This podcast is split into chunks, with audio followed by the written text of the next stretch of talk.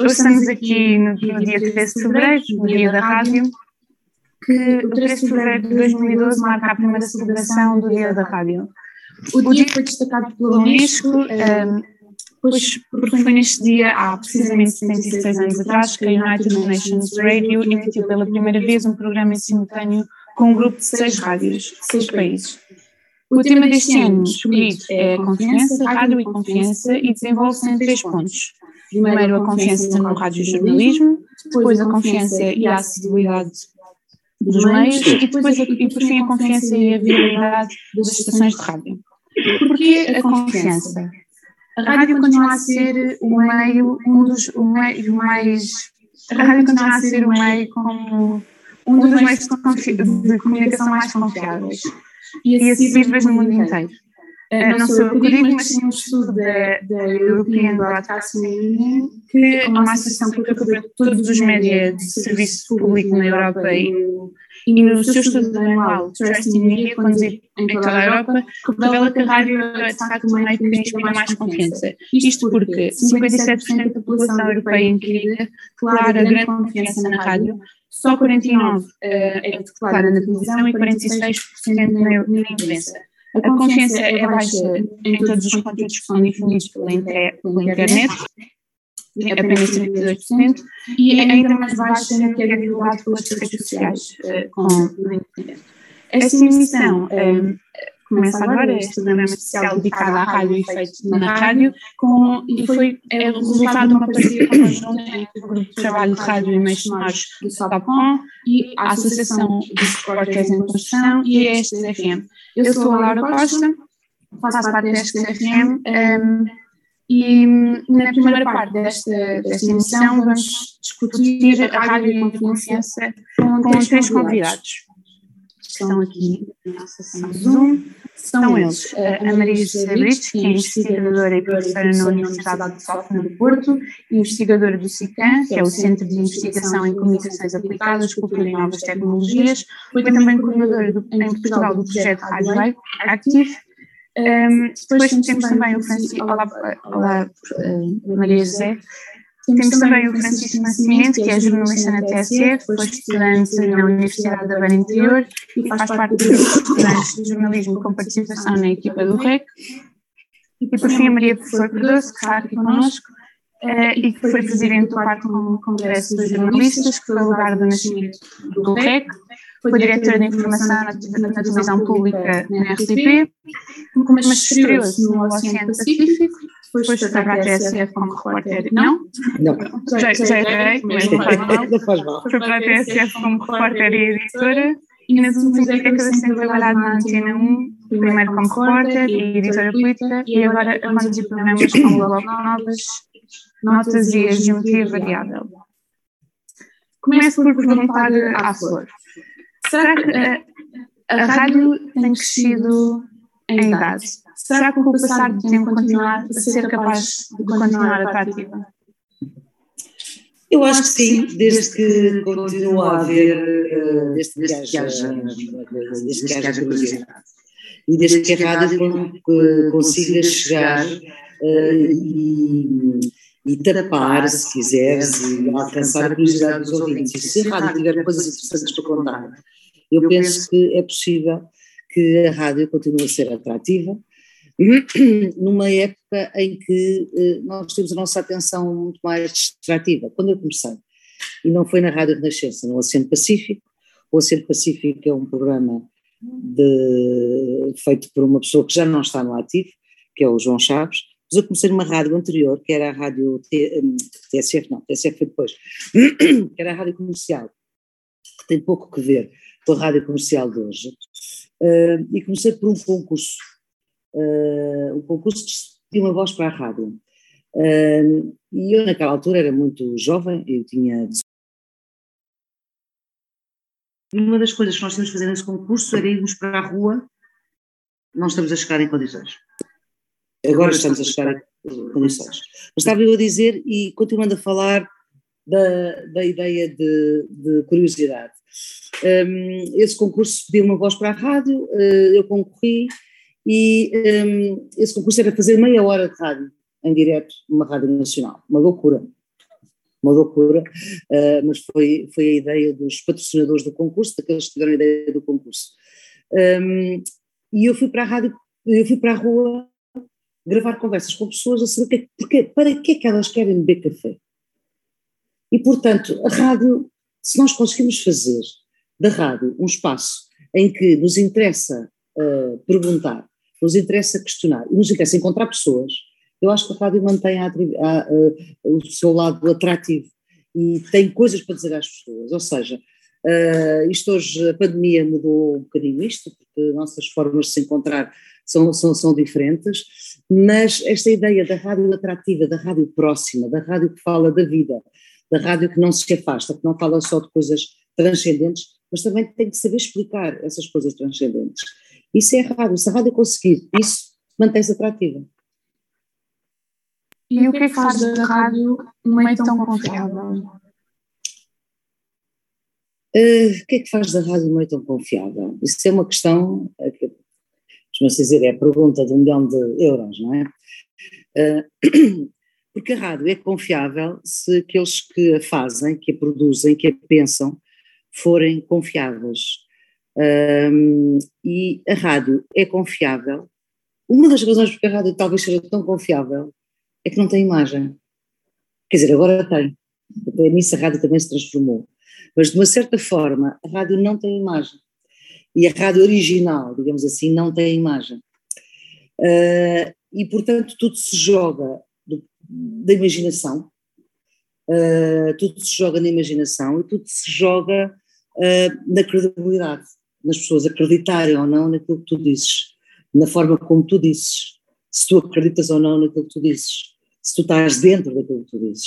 E às vezes, quando nós, por vezes, falhamos, é porque não estamos dentro, ou porque não nos preparamos como deve ser, ou porque não sabemos tudo aquilo que devíamos saber, ou porque hum, temos inseguranças e isso passa por fora.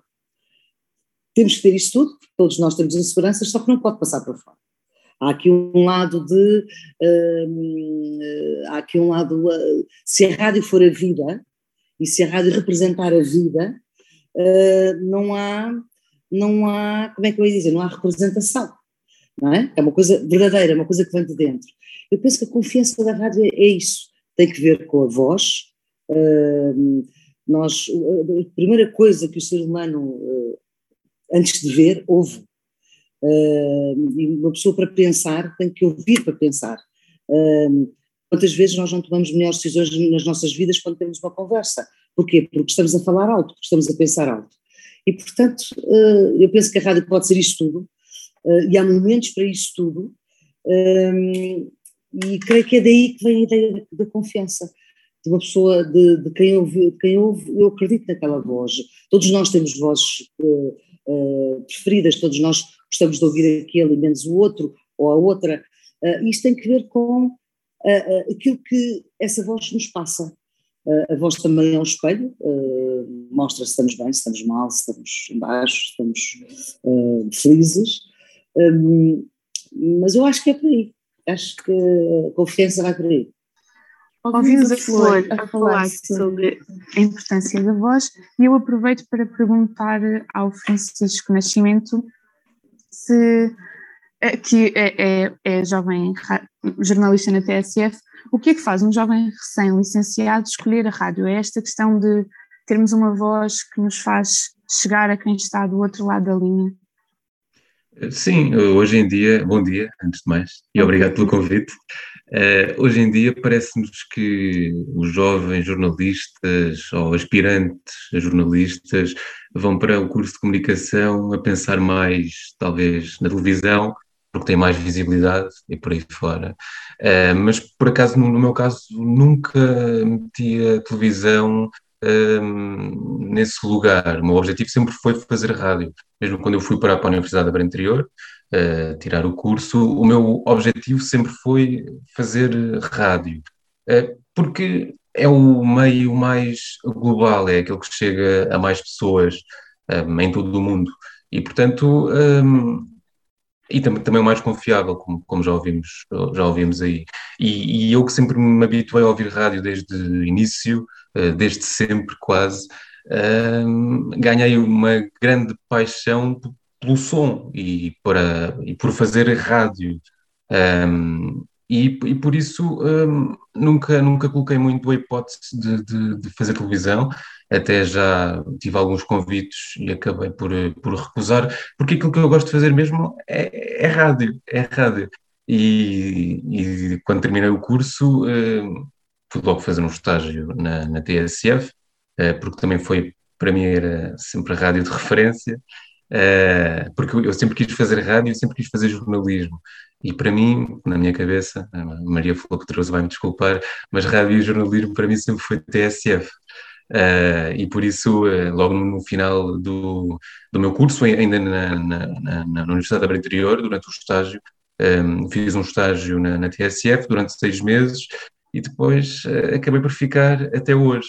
E não, não, não coloco a rádio atrás da televisão, nunca, nunca, porque acho que a rádio tem um, um, potencial muito mais forte do que, do que a televisão. E uh, falou que falaste que quando chegaste à universidade já sabias que querias fazer rádio depois. A universidade foi uma boa escola para aprender rádio ou quando chegaste ao mundo do trabalho houve muitas diferenças?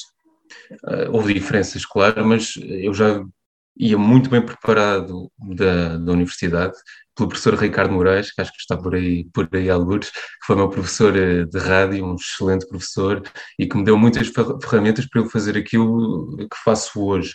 Óbvio que chegar ao mundo do trabalho é um bocadinho diferente do, do mundo da, eh, da universidade, mas eu felizmente na Universidade do Interior nós temos uma, um curso que é muito prático, desde o primeiro semestre que temos cadeiras uh, práticas, e isso dá-nos logo uma bagagem para, para a nossa vida profissional.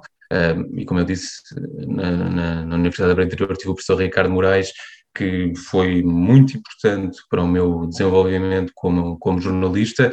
Como é óbvio, quando eu cheguei à TSF ainda não sabia fazer tudo, uh, ainda hoje não sei fazer tudo, mas não estava totalmente preparado, mas uh, já tinha alguma bagagem de tudo aquilo que fui fazendo ao longo, ao longo da universidade. E já agora deixe-me referir também o REC, que também foi muito importante. Uh, eu sei que durante a fase da pandemia um, as formações eram via Zoom também. Eu, na minha altura, tive várias formações presenciais, fui a Braga, Lisboa, uh, Coimbra também. Tive formações com o Miguel Van der Kellen, Uh, que é muito exigente e é uma pessoa um bocado complicada às vezes, mas que foi muito, muito importante para eu desenvolver também a minha, a minha voz e a minha vertente jornalística. Por exemplo, ainda há, há uns dias estava a lembrar-me disso. Eh, ele, na altura, dizia que eu falava a cantar. E ele tirou-me esse, que, que, é, é muito comum, a Maria Flor Poderoso pode, pode confirmar. É um, é um, um erro muito comum no, no, início, no início de carreira. Mas uh, uh, o Miguel Van der Kellen ajudou-me a eu tirar esse falar a cantar, e quando cheguei à TSF, um, acho, que, acho que já não o tinha.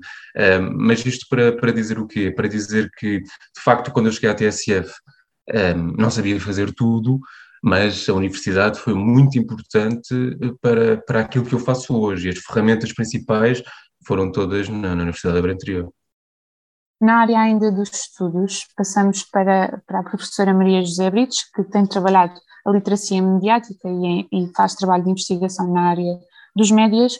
A este propósito, deixo também já uma nota de que, a partir de hoje, o período para a apresentação de propostas para o evento Sete Dias com os Médios, com os médias já, já, já está aberto, por isso, se tiverem ideias, propostas, podem enviá-las.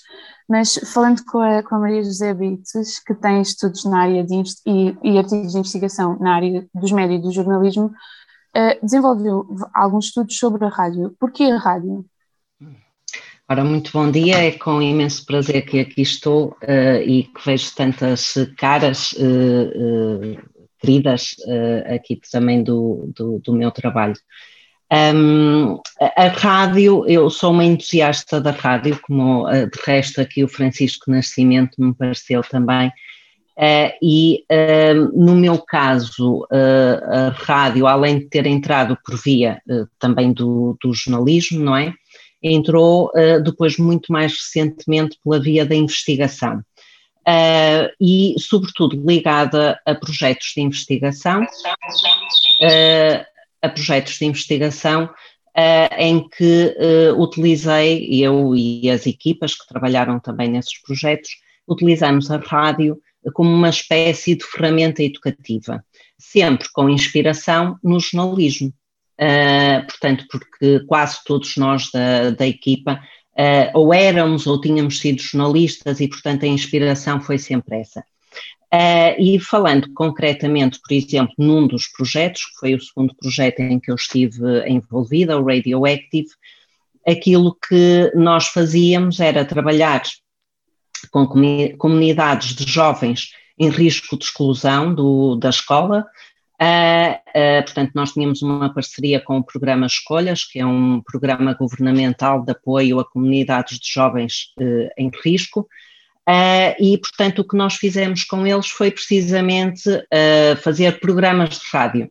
Uh, o nosso desafio para eles foi esse: pensar a rádio como forma de eles expressarem, enfim, o que quisessem expressar, que, enfim, as perspectivas que eles tivessem de futuro, os temas que eles quisessem tratar na rádio.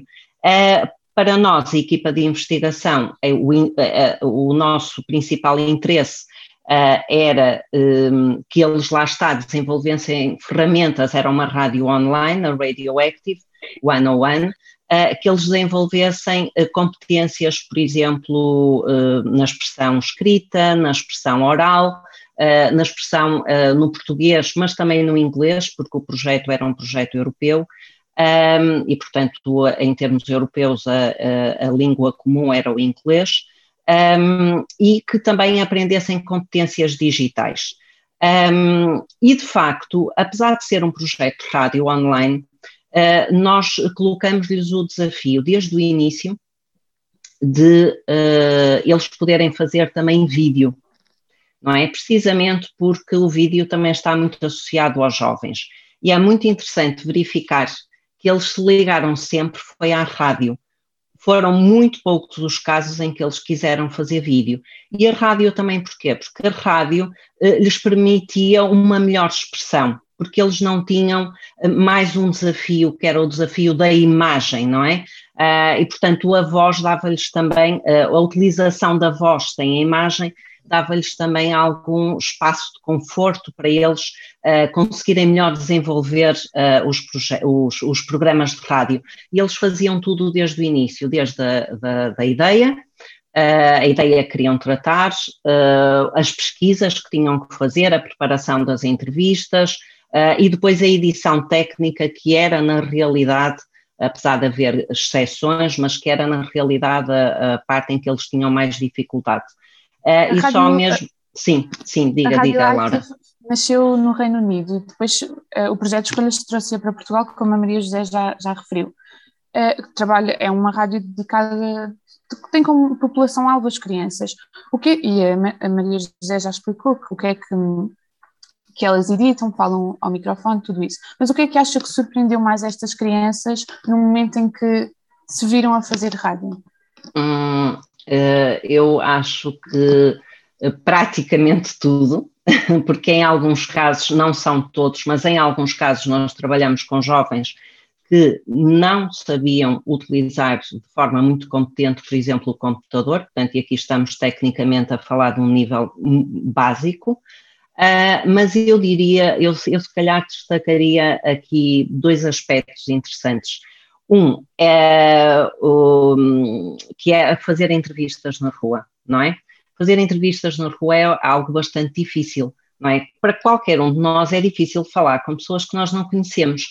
E quando nós estamos a falar de crianças e jovens, eventualmente ainda mais difícil será. Portanto, eu diria que esse foi o primeiro impacto, foi eles prepararem entrevistas, fazerem as entrevistas e terem um processo de aprendizagem que é fazer perguntas que permitissem ter respostas sem a resposta do sim, não, talvez, uhum, não é? Portanto, ter, conseguirem fazer perguntas que davam respostas mais interessantes.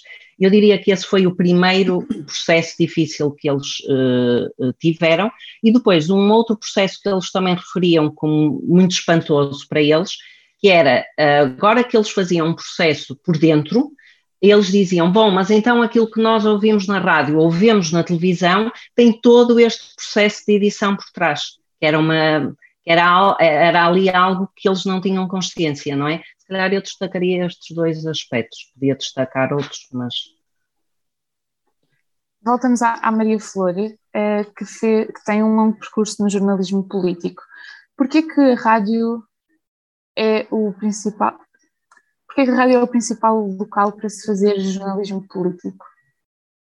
Isso é um bocadinho, isso é um bocadinho, como é que eu ia dizer? É um bocadinho, eu não creio que a rádio seja o, o local principal para se fazer jornalismo político. Acho que uh, a rádio permite, uh, do ponto de vista das soluções para explicar política, uh, permite várias soluções. Não sei se é o principal e até acho que não é.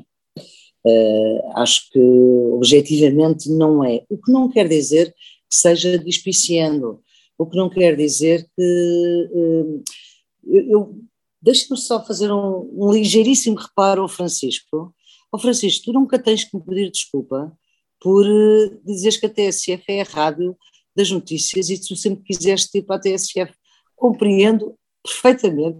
Estive lá 10 anos, uh, foi lá que eu me fiz jornalista e, portanto, de facto, nunca jamais, em tempo algum, pedires-me pedires a mim, desculpa por agora estar na Antena 1, uh, mas a TSF, evidentemente, uh, queria é deixar isto aqui são muito claro. Não há nada a pedir desculpa, pelo contrário, tive na TSF os meus melhores mestres.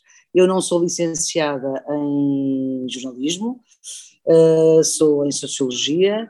Uh, e felizmente tive os melhores dos melhores, um deles está aqui, chama-se Francisco Sena Santos, também me ensinou a pensar perguntas, que é uma coisa muito importante, ainda agora estávamos a ouvir isso, como é que nós fazemos uma pergunta que não vem só uma resposta sim ou não, porque às vezes isso acontece, Luciana Santos, Adelino Gomes, Emílio Rangel, Teresa Moutinho, foram pessoas fundamentais na minha, na minha formação e tive a sorte de, naquela altura, não desmerecendo ninguém agora, mas naquela altura ter sido formada pelos melhores que existiam em Portugal e não só. Portanto, eh, bom, voltando ainda à tua questão, vou-te dar dois exemplos de como a rádio foi determinante no jornalismo político e com dois protagonistas políticos que ainda estão no ativo, um mais que outro, mas uh, um vai deixar de estar e outro ainda está.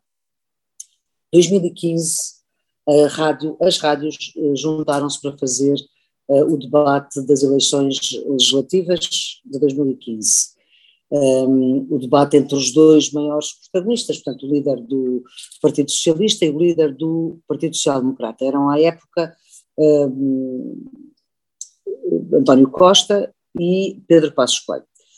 Esse debate da rádio foi o segundo, porque o primeiro embate entre eles tinha sido nas televisões. E foi feito, foi uma iniciativa da Rádio Renascença, da então diretora Graça Franco, e foi feito pela Graça Franco, pelo Paulo Aldeia, que era à época diretor da TSF, e por mim, que era editora de política da Antena 1. E foi um debate onde uh, o líder do Partido Socialista perdeu claramente, porque em vez de responder uma pergunta direta da jornalista Graça Franco, que era uh, qual é que era a condição de recursos para se poder aceder ao, ao RSI, ao Rendimento Social de Inserção, ou seja, qual é que era o mínimo que se podia ter para poder concorrer a, essa, a esse benefício social. E ele, em vez de dizer que não sabia responder, ou que não tinha ali, ou que naquela altura não se lembrava, qualquer coisa, tentou responder e, e meteu os pés pelas mãos, e, e isso custou-lhe o debate, porque entretanto uh, o, o, seu oponente pegou logo nisso, o senhor não sequer sabe defender uma, uma ideia que propõe, etc. Bom, Nestas eleições, nas últimas, eu penso que uma das grandes notícias foi dada na rádio. E foi a, a entrevista, depois de já se terem feito dezenas de entrevistas,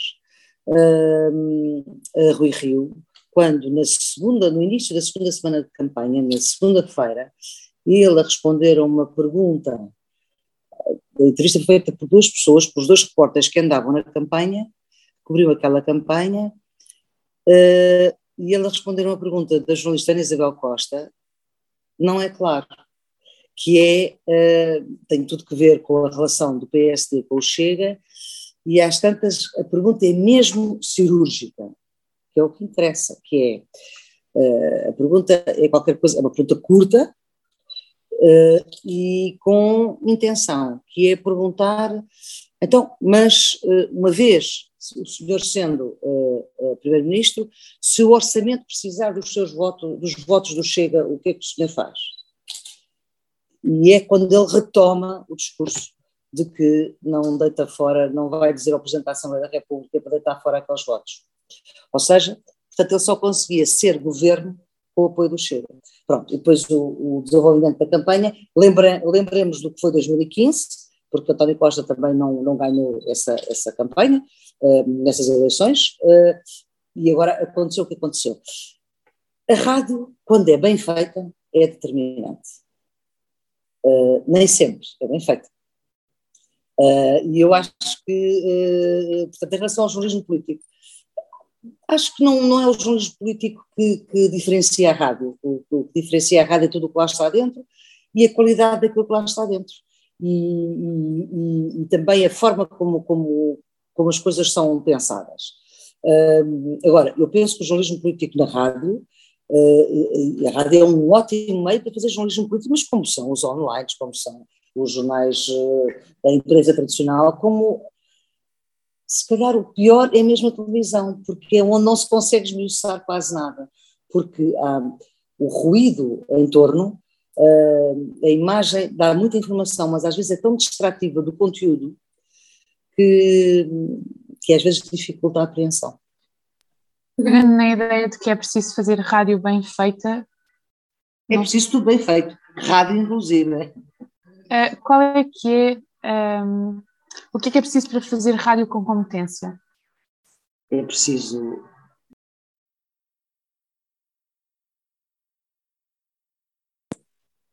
Nós é que temos a fazer uma rádio um bocadinho diferente. Já me pediram várias vezes para não mexer as mãos. Porque eu na rádio posso mexer as mãos à vontade. E como aqui esta mesa devia ser um bocadinho mais baixa em relação à cadeira, tenho as mãos muito perto da cara. O que é que é preciso fazer para fazer rádio com qualidade? É preciso bons profissionais, porque o que interessa são os bons profissionais, é preciso condições técnicas, quanto melhores, melhor, uh, mas uh, porque é preciso chegar com qualidade e chegar a todo lado e chegar o mais longe possível e com qualidade.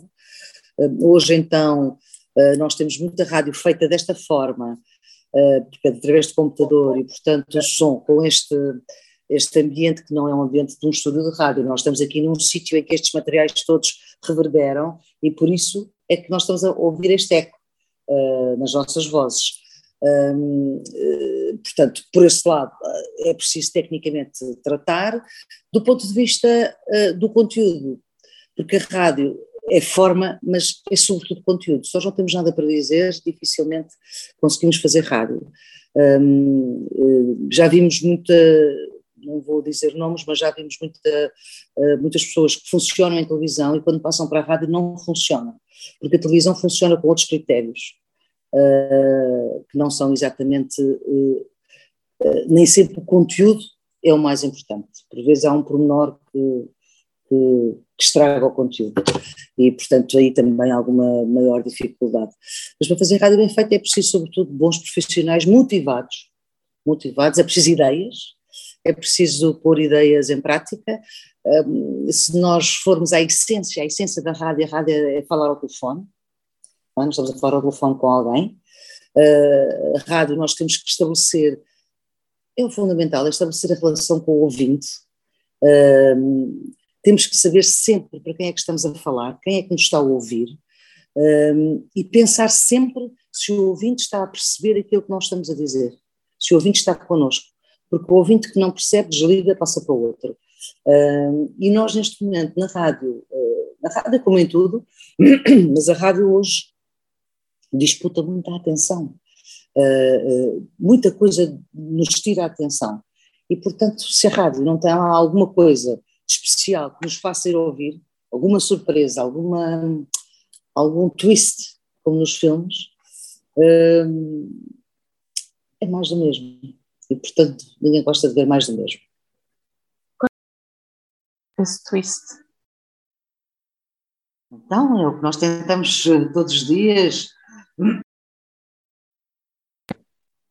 ter ideias que, que funcionem, uh, ter ideias que sejam importantes para quem nos ouve, uh, fazer rádio pensar em quem nos ouve, o que é que faz falta, olhar para o panorama e dizer o que é que faz falta, o que é que é preciso aqui.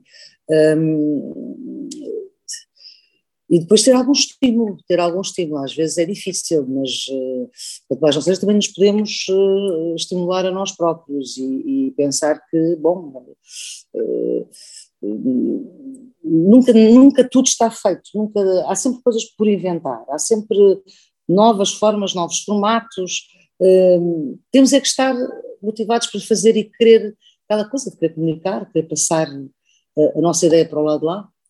Uh, eu acho que, que é isso que, que faz a rádio, é, e é isso que motiva a rádio, e quem a ouve porque a rádio, ao contrário da televisão, a televisão é um para muitos, não é? E a rádio é muito mais um para um, porque é muito raro nós ouvimos rádio em conjunto. Quer dizer, podemos ouvir tipo rádio música de fundo, não é? Barulho de fundo numa loja, quantas vezes nós entramos numa loja, está. Mas nas rádios que estamos a falar, que são as rádios que para mim me interessam mais, que é a rádio de palavra, informação, de palavra, etc., em que a palavra tem, tem, um, tem um valor importante. Um, essa rádio é muito feita para, para pessoas que estão sozinhas. E hoje, por más razões, infelizmente, mas hoje temos muito mais pessoas sozinhas do que há, largos anos. Um, e, portanto, a rádio aí também pode ser uma, uma, uma companhia, sempre foi, Uh, sempre se ouviu isto, Rádio Oportunia, a sua companhia, uh, mas tem mesmo que ser uh, companhia, tem que ser também divertimento, também formação e também conhecimento. informação também, mas conhecimento. Ir para lá do que parece ser mais evidente. Francisco, muito verdade o que pode ser mais evidente desculpem. Muitas vezes se ouve que a rádio não uh, tem, por falta de meios financeiros, tem descurado na reportagem. Sentes isso? Sentes que fazias mais reportagem enquanto estudante do que agora? Eh, não sinto que na universidade fazia mais reportagem do que agora, até porque desde que estou na equipa de política há um ano Uh, estou pouco na redação, estou quase, quase, sempre, quase sempre fora. Agora, acho que a grande reportagem deixou de ser feita, isso sim, lá está, pela falta de, de recursos financeiros. Nem no outro dia falava disto com, com o Miguel Midões. Uh, a TSF tinha muito a marca da grande reportagem, a grande reportagem TSF, em que praticamente todas as semanas havia uma grande reportagem. Hoje em dia, a última grande reportagem da TSF foi do Miguel Midões, há mais de meio ano que não há uma grande reportagem na TSE. E Achas isso tem... que isso pode tirar credibilidade à rádio? Credibilidade não, não tira credibilidade, mas tira qualidade porque lá está, a TSF tinha essa marca da grande reportagem, era uma das grandes marcas da, TSF, tinha reportagens que recebiam prémios uh, todos os anos e hoje isso deixou, deixou, de ser feito. Deixou de ser feito exatamente porque não há recursos para o fazer. O importante é ter o jornalista uh, na redação para fazer a continuidade, aquilo que nós chamamos de continuidade, que são os noticiários, para alimentar os noticiários e uh, a outra vertente que é igualmente importante, muito importante mesmo, deixou de, ser feita e esse é claramente um ponto negativo. Agora, se eu faço mais reportagem hoje ou na universidade, ou se fazia mais durante, durante os tempos da universidade, isso, isso acho que não. Agora, por exemplo, uma grande reportagem, nunca tive a oportunidade de fazer uma grande reportagem na TSF e adorava fazê-lo. Só que lá está, eh, tendo em conta que o nosso tempo é muito limitado, um, não nos dá essa possibilidade. Mas deixa-me pegar, se me permites, ir um, um bocadinho àquilo que a Camarito foi Poderoso estava, estava a dizer. Um, a rádio, uh, ao contrário da televisão, uh, é muito importante para as pessoas, por exemplo, que vivem sozinhas. Uh, em Lisboa isso não acontece tanto, ou se calhar acontece, não sei. Agora, como eu venho de Castelo Branco, tenho mais a percepção, a percepção de lá. Nas aldeias pequenas, com idosos que vivem sozinhos, as rádios locais, principalmente, são a grande companhia eh, dessas pessoas ao longo de todo o dia. Eles, a partir do momento em que se levantam, ligam o rádio e não voltam a desligar até, até se, se voltarem a deitar. E isso é, é muito, muito, muito importante. Eu, quando, ainda no meu tempo de universidade, quando estava na Universidade da Beira Interior, um, ehm, participei num programa na, na Rádio Cova da Beira, um programa de entretenimento, um programa hum, matinal aos fins de semana. Um, e, e, aquele programa era a companhia de muitas, muitas pessoas. E muitos ouvintes ligavam para, para a rádio para, só para dizer bom dia. Hum, para, não diziam muito mais do que isso, diziam bom dia e nós respondíamos do outro lado e eles ficavam todos contentes porque a rádio era a grande, grande companhia deles. Um, e mesmo na TSF hoje ainda temos vários ouvintes que ligam uh, para a redação, uh, a propor eh, notícias, ou falar do trânsito, ou o que seja. E na televisão tenho muitas dúvidas que isso aconteça. Eu nunca fiz televisão, mas tenho muitas dúvidas que, que as pessoas liguem para, para, para as redações a falar disto ou daquilo, porque a companhia verdadeira é de facto a rádio. E, e o poder da palavra, do som, eh, entra muito mais facilmente nas pessoas, ao contrário daquilo que possa parecer, do que eh, a imagem e o som que tem a televisão. É, é muito mais distante. Eh, a rádio tem, tem aquele, aquele sentido que é muito mais amigável do que, do que a televisão, e isso faz a diferença. Por isso é que a rádio é o meio mais, mais confiável um, de, todos, de todos os meios jornalísticos. Mas deixa-me ir ainda um bocadinho mais atrás àquilo que a Maria Flor Poderoso estava a dizer sobre a campanha eleitoral. Uh, a Maria Flor Poderoso falou da, da entrevista do, do, do Rui Rio à Antena 1. Eu acho que uma, uma das entrevistas mais importantes também desta campanha foi a do António Costa à Rádio Renascença, onde mudou completamente o paradigma da campanha que estava a fazer, porque durante a primeira semana só queria maiorias absolutas. A partir do momento em que deu uma entrevista à Renascença, foi o primeiro momento onde ele abriu a porta ao diálogo com a esquerda e por aí fora, que de alguma forma marcou a segunda, a, marcou a segunda, a segunda semana de campanha e que eh, se calhar acabou por, por lhe dar a maioria absoluta que ele tanto, que ele tanto ambicionava. Um, e deixa-me falar de outra coisa, que este já é um aspecto mais negativo, que é o debate nas rádios. Este ano, nesta campanha, pela primeira vez, não houve um frente a frente entre os dois maiores partidos, foi António Costa e o Rio. E não houve um frente a frente porque não houve interesse em que esse frente a frente existisse. Aliás, até havia um, um destes políticos uh, admitia fazer dois debates, frente a frente, dois frente a frente na televisão, mas não quis fazer na rádio.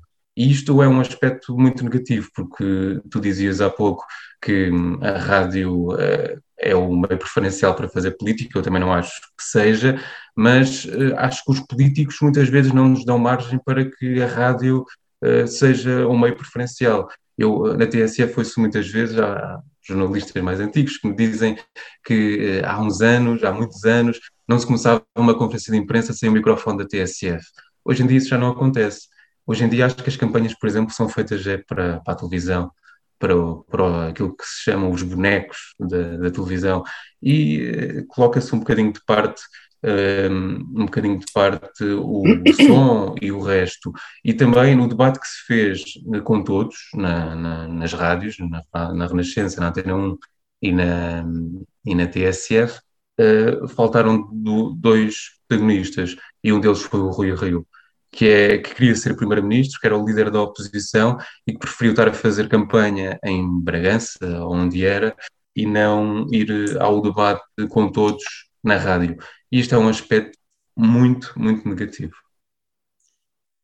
Posso só, uh, eu não sei se força, força. agora não estou a ouvir. Tá, tá. Estou a ouvir? Eh, deixei de ouvir aqui no, no, nos escutadores, mas tudo bem. Francisco, um, ehm, Deixa-me só dizer-te porque é que essa, uh, os jornalistas às vezes têm uma memória muito curta, mas é verdade isso que tu dizes em relação à entrevista de António Costa à Rádio Nascença. Uh, só que dessa entrevista, um, António Costa retoma um discurso que tinha feito no início, quando tudo isto começou, uh, que ainda foi antes. a RTP, talvez. A entrevista, entrevista da maçaneta. Exatamente, a entrevista da maçaneta. Porque não há. Aliás, eu lembro-me de, de, de, de, ver esta entrevista do, do, do, António Costa na Rádio Renascença e pensar: olha, voltou ao discurso inicial. Portanto, ao discurso tudo em aberto. Não é? Portanto, desse ponto de vista, para mim, essa entrevista não foi tão porque ele, de facto, o que é que aconteceu nesta, nesta campanha eleitoral? António Costa disse todas as coisas possíveis de se dizer em campanha eleitoral. E, portanto, por isso é que Uh, quer dizer, não sei se é por isso que teve maioria absoluta, não, não faço ideia, tinha que perguntar aos portugueses, mas uh, o que é certo é que ele disse de facto todas as coisas. Agora, em relação ao que se passou nesta campanha sobre a rádio, eu sou muito crítica da forma como as coisas se passaram, porque foi, é intolerável foi intolerável que houvesse dois protagonistas que não quisessem ir ao, ao, debate na rádio, mas sobretudo um que é o líder do maior partido da oposição e não o líder da oposição. O Rui Rio é o líder ainda do maior partido da oposição. Um, e eu li o comunicado das, das direções das três rádios e fiquei aterrada, porque aquele comunicado basicamente não dizia nada.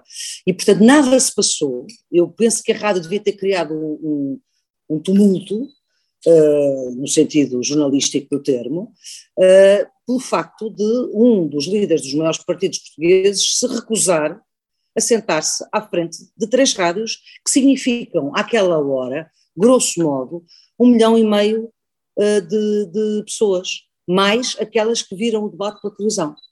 Uh, e, portanto, eu acho que isso foi um momento tristíssimo, também não vi isso refletido uh, na comunicação social em geral, porque, claro, para, para estas coisas terem reflexo, reflexo, é preciso fazer algum, algum barulho.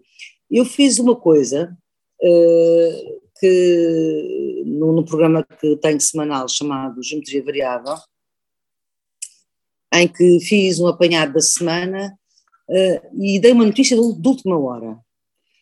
Claro que é um programa de autor e, portanto, é possível eu fazer isto, porque isto não é notícia nenhuma, é uma notícia bem velha, mas faço uma pausa e digo: notícia de última hora, uh, a Antena 1, a Rádio Renascença e a TSF já chegam atrás dos montes. Portanto, são ouvidas em trás dos montes. E eu fiquei muito indignada por, na minha rádio, não se ter feito nada e depois ter visto o, o, o comunicado das direções e ser completamente indigente. E isto é para todas as direções. Infelizmente, fiquei muito. Uh, porque a mim já me aconteceu uma coisa do género, e foi quando Cavaco Silva não me recusou numa campanha eleitoral também dar uma entrevista que tinha marcado, e eu fiz quase o editorial, e, portanto passava em todos os jornais de campanha, etc., para explicar aos ouvintes eu não posso tratar mal os meus ouvintes, eu não posso dizer aos meus ouvintes, olha, há um, há um candidato que não, que, não se, que não se senta aqui, que não vem, não vem à rádio pública, eu não posso, eu tenho que explicar aos ouvintes o que é que se passou. E eles ficaram furiosos comigo. Mas pronto. O, respeito pelo ouvinte é de facto muito É exatamente, muito é isso, é respeito pelo ouvinte. E o que eu acho que aconteceu aqui é que as rádios não respeitaram o ouvinte. Não é o doutor Rui Rio em causa, ou o outro candidato. Uh, mas, de facto, aqui uma falta de respeito ao ouvinte e isso é intolerável. Em, em faz também rádio, por exemplo, o projeto Radioactive está também no, no, de, disseminado noutros países, como a Alemanha, o Reino Unido e outros países europeus. Maria José, pergunto-lhe, como é que compara a rádio feita em Portugal e feita nos outros países? Quais é que são as principais diferenças? relativamente à, à utilização da rádio nestes projetos educativos? Sim. Um, bom, um, preciso só de fazer aqui um, uma precisão, ou seja, o, o, projeto Radioactive, não é, que foi um projeto financiado pela, pela Comissão Europeia uh, entre 2013 e 2014, não é? Portanto, foi um projeto que ocorreu uh, em uh, seis países diferentes. E depois nós tínhamos uma rádio que era, que era a Radio, Radioactive 101 e portanto o nome em inglês vem precisamente do projeto ter inicialmente começado no Reino Unido. E depois nós uh, fizemos, uh, digamos assim, nós aplicamos essa rádio uh, em todos os países Uh, e uh, foi sobretudo no contexto português, no Reino Unido e também na Alemanha, que a rádio em si sobreviveu ao fim do projeto de investigação, está bem? Uh, pronto, uh, julgo que era aqui importante só, só esta clarificação. E neste momento a rádio já nem sequer, por exemplo, no caso português, não tem uma relação uh, di muito direta com a equipa de investigação, nós somos sobretudo consultores, mas a rádio está efetivamente nas mãos das comunidades uh, que ficaram a trabalhar na rádio. Um, no, no, caso concreto, a ser liderada por, pelo, pelo centro, uh, de, o Escolho Vilar, aqui em Vila d'Este, em, em Vila Nova de Caia. Um, nós encontramos muitas diferenças entre todos os países. Uh, portanto, retomando aqui a pergunta da Laura, uh, nós encontramos muitas diferenças. Nós estamos a falar de um projeto de investigação com um caráter educativo e uh, nós tivemos versões muito diferentes. desde a versão, por exemplo, na Roménia, em que praticamente não havia regras e, portanto, a rádio foi implementada sem ter em consideração um conjunto de regras que outros países tiveram de ter, não é? E Portugal uh, estava nos antípodas da, da Roménia, não é? Portanto, nós tínhamos regras para tudo. Uh, nós não pudemos ser uma rádio pirata, porque nós tínhamos investimento, financiamento da Comissão Europeia, não podíamos ser piratas, portanto, uh, nós para fazer um projeto rádio educativo, nós tivemos de nos registar na Sociedade Portuguesa de Autores e pagar o, o ainda hoje uh, são pagos, portanto, pagar o que tínhamos de pagar à Sociedade Portuguesa de Autores, tivemos de fazer o registro na entidade reguladora para a comunicação, Uh, portanto, foi neste caso um processo até bastante longo, termos os nossos estatutos editoriais, tudo, não é? como qualquer outro meio de comunicação não pirata, Uh, e, uh, e também, uh, portanto, um, os direitos conexos, ter em consideração os direitos conexos. Em Portugal, nós tivemos de fazer rigorosamente isto tudo não é? Ou seja, além de termos como pano de fundo o facto de estarmos a trabalhar com crianças e jovens e, portanto, tínhamos de corresponder a um conjunto de outros normativos, obviamente, desde éticos uh, a outros, uh, portanto, tentando corresponder também àquilo que é a investigação internacional com crianças e jovens. Além disso, e pensando especificamente o facto de sermos uma rádio, nós tivemos muitas diferenças face aos outros países. Curiosamente, aqui os países mais equilibrados entre nós todos, um, ou seja, que tinham de corresponder a um conjunto de regras para funcionarem como rádio, mas ao mesmo tempo tinham alguma flexibilidade, uh, foi precisamente Inglaterra e Alemanha. Portanto, eram aqui, ali os países que estavam naquele meio termo que nós considerávamos uh, serem ser o mais sensível face à necessidade de cumprirmos regras, obviamente, mas também face à necessidade, que era o que acontecia, de nós termos um projeto com um cariz de alguma forma diferente daquilo que eram as rádios comerciais. Uh, e, e, nós, uh, no caso português, tivemos de facto um longo processo para conseguirmos legalizar a rádio e atuarmos de facto de acordo com, com todas as regras. E aqui não é só um processo de legalização administrativa, não é? Mas é pensarmos também que há um processo de envolvimento pagamento de determinadas situações, não é? E que no nosso caso foi possível porque tínhamos financiamento. Uh, e aquilo que nós discutimos muitas vezes é que para projetos que não tivessem financiamento uh, e para fazer tudo by the book é muito difícil, não é? Portanto, uh, sentimos, sob o ponto de vista de um projeto que não era comercial, bastantes entraves ao funcionamento em Portugal e claramente fomos o país que teve mais dificuldades a esse nível. Mas há cada vez mais rádios online eh, em Portugal e no mundo. Quais é que acham que, quais é que, acham que podem ser as principais consequências dessa, desse fenómeno? Ora bem, uh, as consequências, uh, pronto, são mais ou menos aquelas que nós vamos conhecendo, não é? Portanto, esta uh, enorme diversidade que nós conseguimos encontrar no espectro informativo, e aqui depois nós podíamos começar a, uh, debater sobre, uh, bom, mas é um espectro informativo profissional, não é? Sob o ponto de vista jornalístico ou não. Uh, portanto, eu, em todo caso, eu, eu considero que é bom nós termos esta diversidade, esta, esta diversidade informativa ou informacional, ela confronta-nos a todos nós, não é? Um, se nós nos centrarmos uh, uh, no jornalismo, eventualmente ela também faz com que o, o jornalismo e o jornalismo profissional, em particular, um, também tenham que ser mais resilientes, por um lado, por outro lado, dentro desta resiliência com dificuldades uh, económicas, não é, que também já aqui de alguma forma foram abordadas, mas ao mesmo tempo uh, o, uh, o, digamos assim, o desafio que os jornalistas profissionais têm em concorrer, é verdade, com uma panóplia imensa de canais informativos, não é? Portanto, o espaço digital uh, traz-nos isso, e nomeadamente o espaço digital ligado à rádio e ao podcast, não é? Ainda não falamos aqui particularmente do podcast, mas, uh, uh, portanto, que nos que traz todos estes desafios, não é? Que, que, eu penso que no fim das contas e no balanço são positivos, mas de facto cada vez é mais difícil, por exemplo, ser jornalista profissional, não é? Por todos estes motivos, não é? hoje as dificuldades são muito maiores. A Flor já nos respondeu ainda há pouco qual é que era, o que é que faltava à rádio para se tornar mais atrativa. Lanço então uh, uma pergunta aos três. Um, ehm, o que é que pode ser visto como uma ameaça à rádio nos tempos de hoje? Pode começar a Flor, se quiser.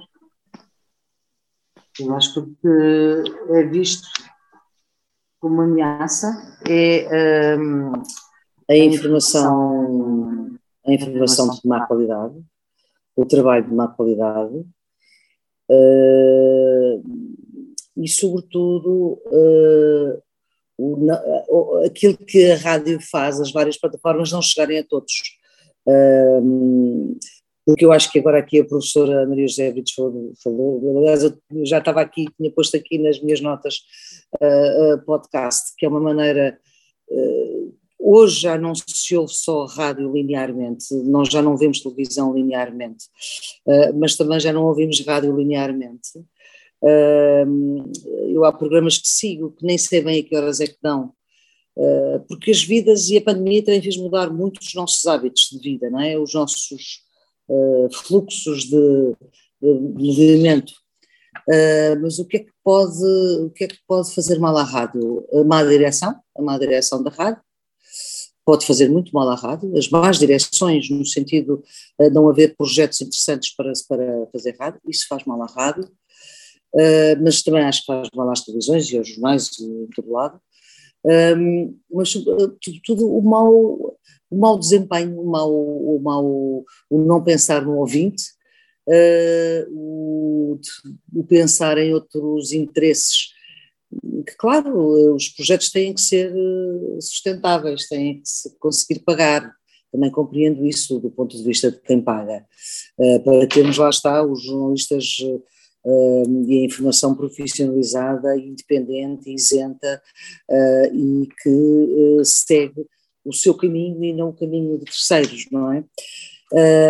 Portanto, eu penso que é mais isto que, que, que afasta e que pode ser nocivo para a rádio. É a rádio sem qualidade e são várias as qualidades. Qualidade de gestão do ponto de vista económico, qualidade de gestão do ponto de vista informativo, de gestão de uma redação, qualidade de, eh, das próprias ideias, um, qualidade daquilo que se mostra, uh, qualidade técnica. Eu penso que a rádio precisa, e agora com a questão da pandemia, muitos programas são feitos desta forma, e esta forma uh, nem sempre tecnicamente dá ao ouvinte uma audição confortável uh, e de qualidade. E isso também é um desafio.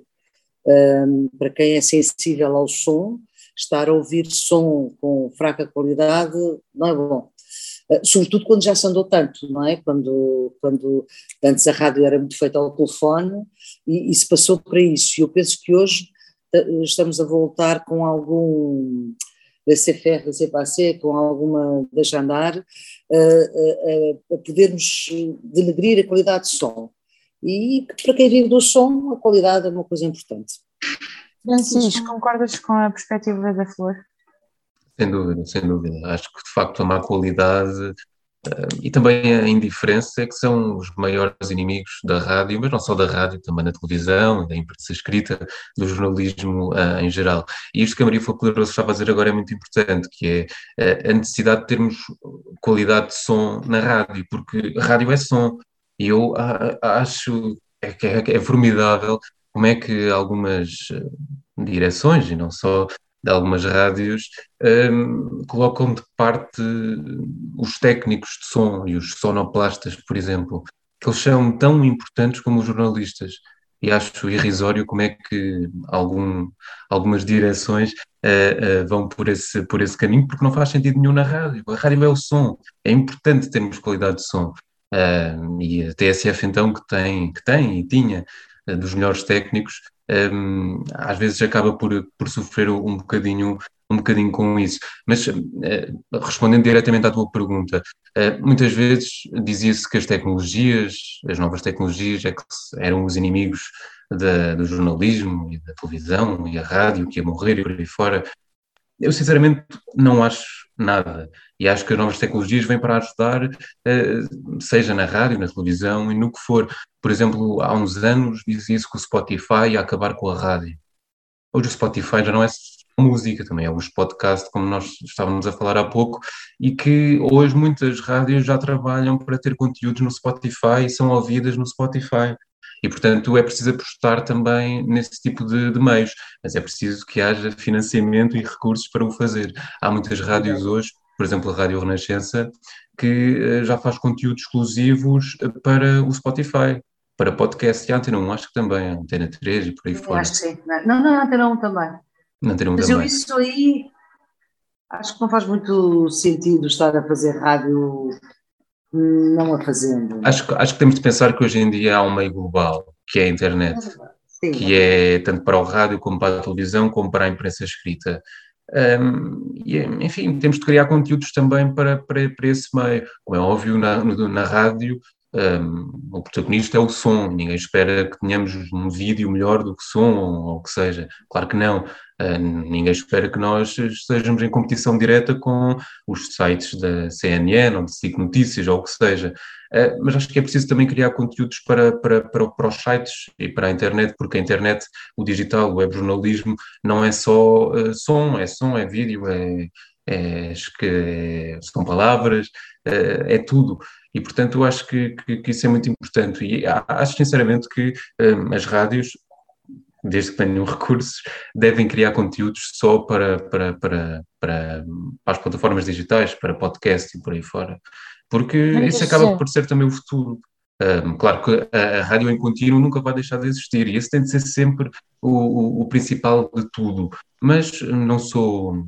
Acho que devemos também criar outro tipo, outro tipo de conteúdos, porque há coisas que podem entrar na antena um, e outras que não podem. Por exemplo, há, um- há uns tempos a TSF tinha um podcast que era o TSF Open Mic, que era entrevistas, que era feito pelo jornalista Hugo Neutel, infelizmente também já, já não está na TSF, mas que eh, era com entrevistas humoristas, eh, humoristas de qualidade, não só nacionais como também internacionais.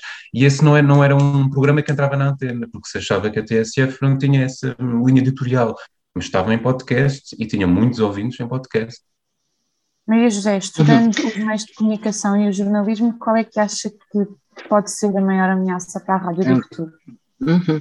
Ah, eu penso aqui que a Maria Flor Pedroso e o Francisco Nascimento já resumiram tudo muito bem, não é? Portanto, a Maria Flor Pedroso resumiu tudo e o Francisco destacou a questão do som. ah, e, e eu acho que é de facto fundamental que rádio é som e, portanto, a sonoplastia ah, não se percebe como é que tem vindo a decair tanto.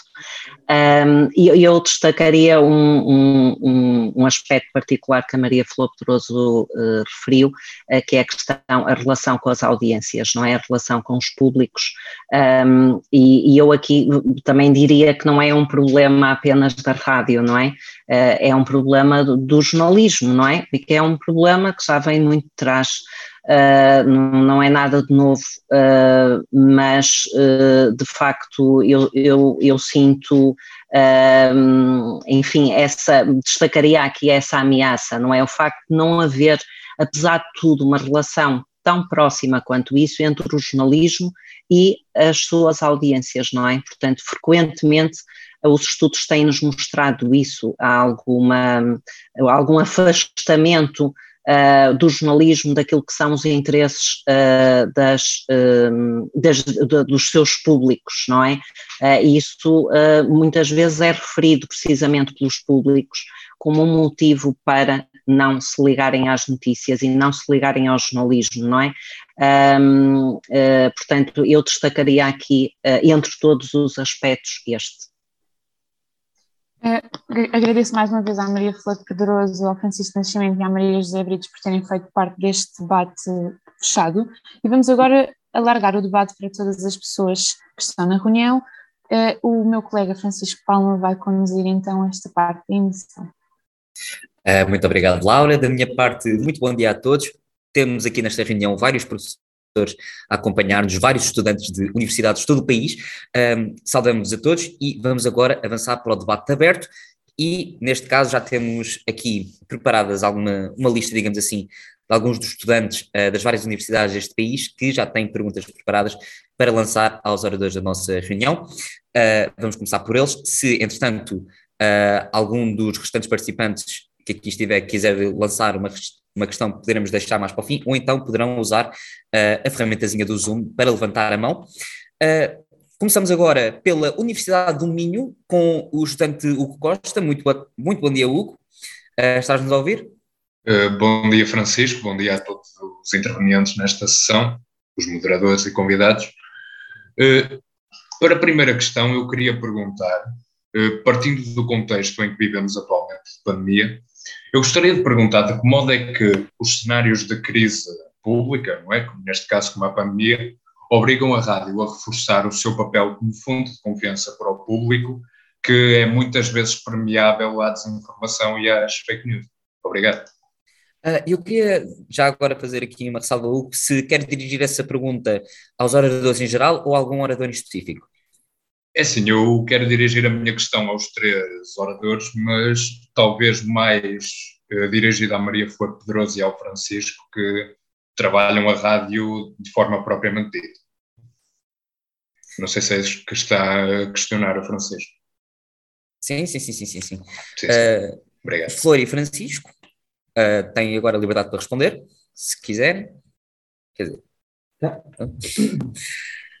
Eu, eu, penso que a rádio resistiu bem a esta questão da pandemia. Aliás, a última vaga dá, depois de algumas flutuações, dá mais ouvintes. Houve um acréscimo de ouvintes, houve rádios que ganharam, quase todas ganharam, outras perderam.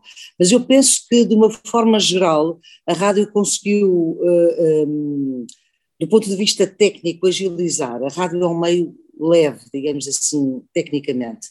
E eu penso que eh, conseguiu agilizar. Eu acho que faz falta neste momento a rádio voltar à rua e voltar ao contacto com as pessoas e voltar a fazer coisas com as pessoas uh, na rua, isso não tem acontecido, aquilo que nós chamamos vulgarmente, sei lá, missões especiais, não é? Uma, uma missão sobre um determinado assunto. Joana. Estamos, estamos todos outra vez? Estamos. Um, portanto, estava eu a dizer que, eh, não sei exatamente quando é que foi cortada, mas uh, estava a dizer que acho que faz falta agora a rádio voltar à rua uh, para combater precisamente a pandemia. Acho que a rádio conseguiu uh, não enverdar a facilidade que a rádio tem em não, em não ser sensacionalista, porque é muito mais difícil, é possível, claro, mas é muito mais difícil ser sensacionalista na rádio do que em, em televisão.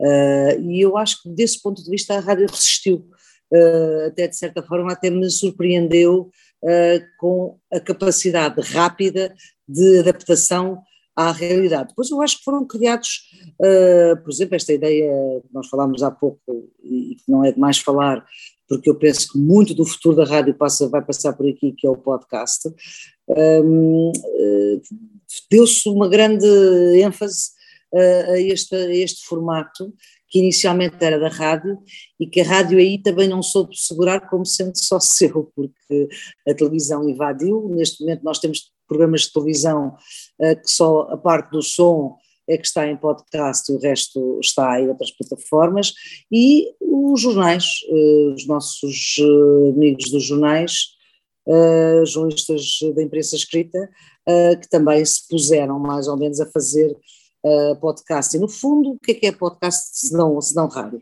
Mas eu creio que em relação à pandemia, e para responder diretamente à pergunta do Hugo, eu acho que a rádio resistiu, resistiu porque não foi atrás de informação falsa, porque deu, uh, permitiu a diversidade e, sobretudo, foi ágil na, na movimentação.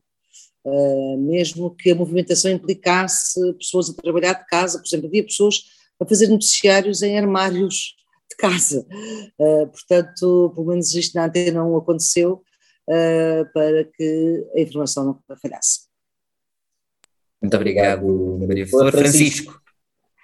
Em relação às fake news e à desinformação, eu acho que tem de ser um, é um combate diário, não só na pandemia e por aí fora. Acho que é um combate que tem de ser feito sempre não só pela rádio como, como por todos. Uh, mas já agora em relação aos podcasts, nós temos até uh, jornais uh, de imprensa escrita, como o Expresso e o Público, que têm às vezes tão bom som como os das rádios. Isto aqui é que me deixa, é que me deixa muito preocupado.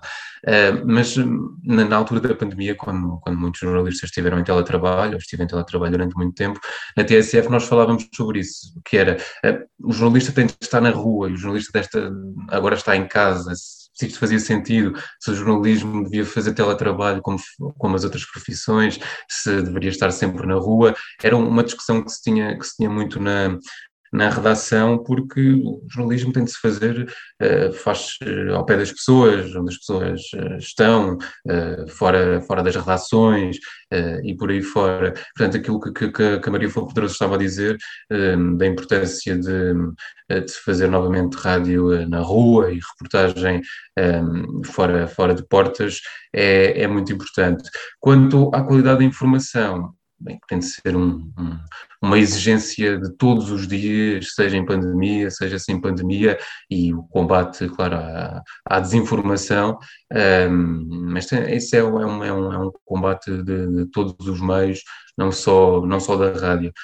Mas acho que a rádio, nesse aspecto, e também na relação ao sensacionalismo, tem, tem feito um caminho uh, de qualidade, porque nós nunca. Por, por isso é que a rádio continua a ser o meio mais, mais confiável, porque nós não nos deixamos ir por, uh, pelas notícias das redes sociais, pelas informações que vão aparecendo nas redes sociais, e embora a rádio seja um meio imediato, talvez o mais imediato de todos, a qualidade da informação ainda é tratada um, de, de, forma mais complexa do que nas televisões e, e, e por aí fora. E isso é, é, muito importante. Por isso é que lá está, a rádio continua a ser o meio mais confiável e nós temos de trabalhar para que continue, para continue a ser. Obrigado, obrigado. Certíssimo. Uh, avançamos agora para o Instituto Politécnico de Viseu, Filipe Pissarreiro e também Giovana Querubim. Muito bom dia, Giovana. Se queres fazer já a tua pergunta. Bom dia, eu gostava imenso de fazer já a minha pergunta, porque é relacionada aqui uh, que vocês estavam a falar sobre o podcast. Uh, direciono minha pergunta a todos. Uh, acha que o podcast é uma forma das rádios também uh, chegar aos jovens? Acha que é uma forma de dos jovens também estarem mais, mais perto? De que forma?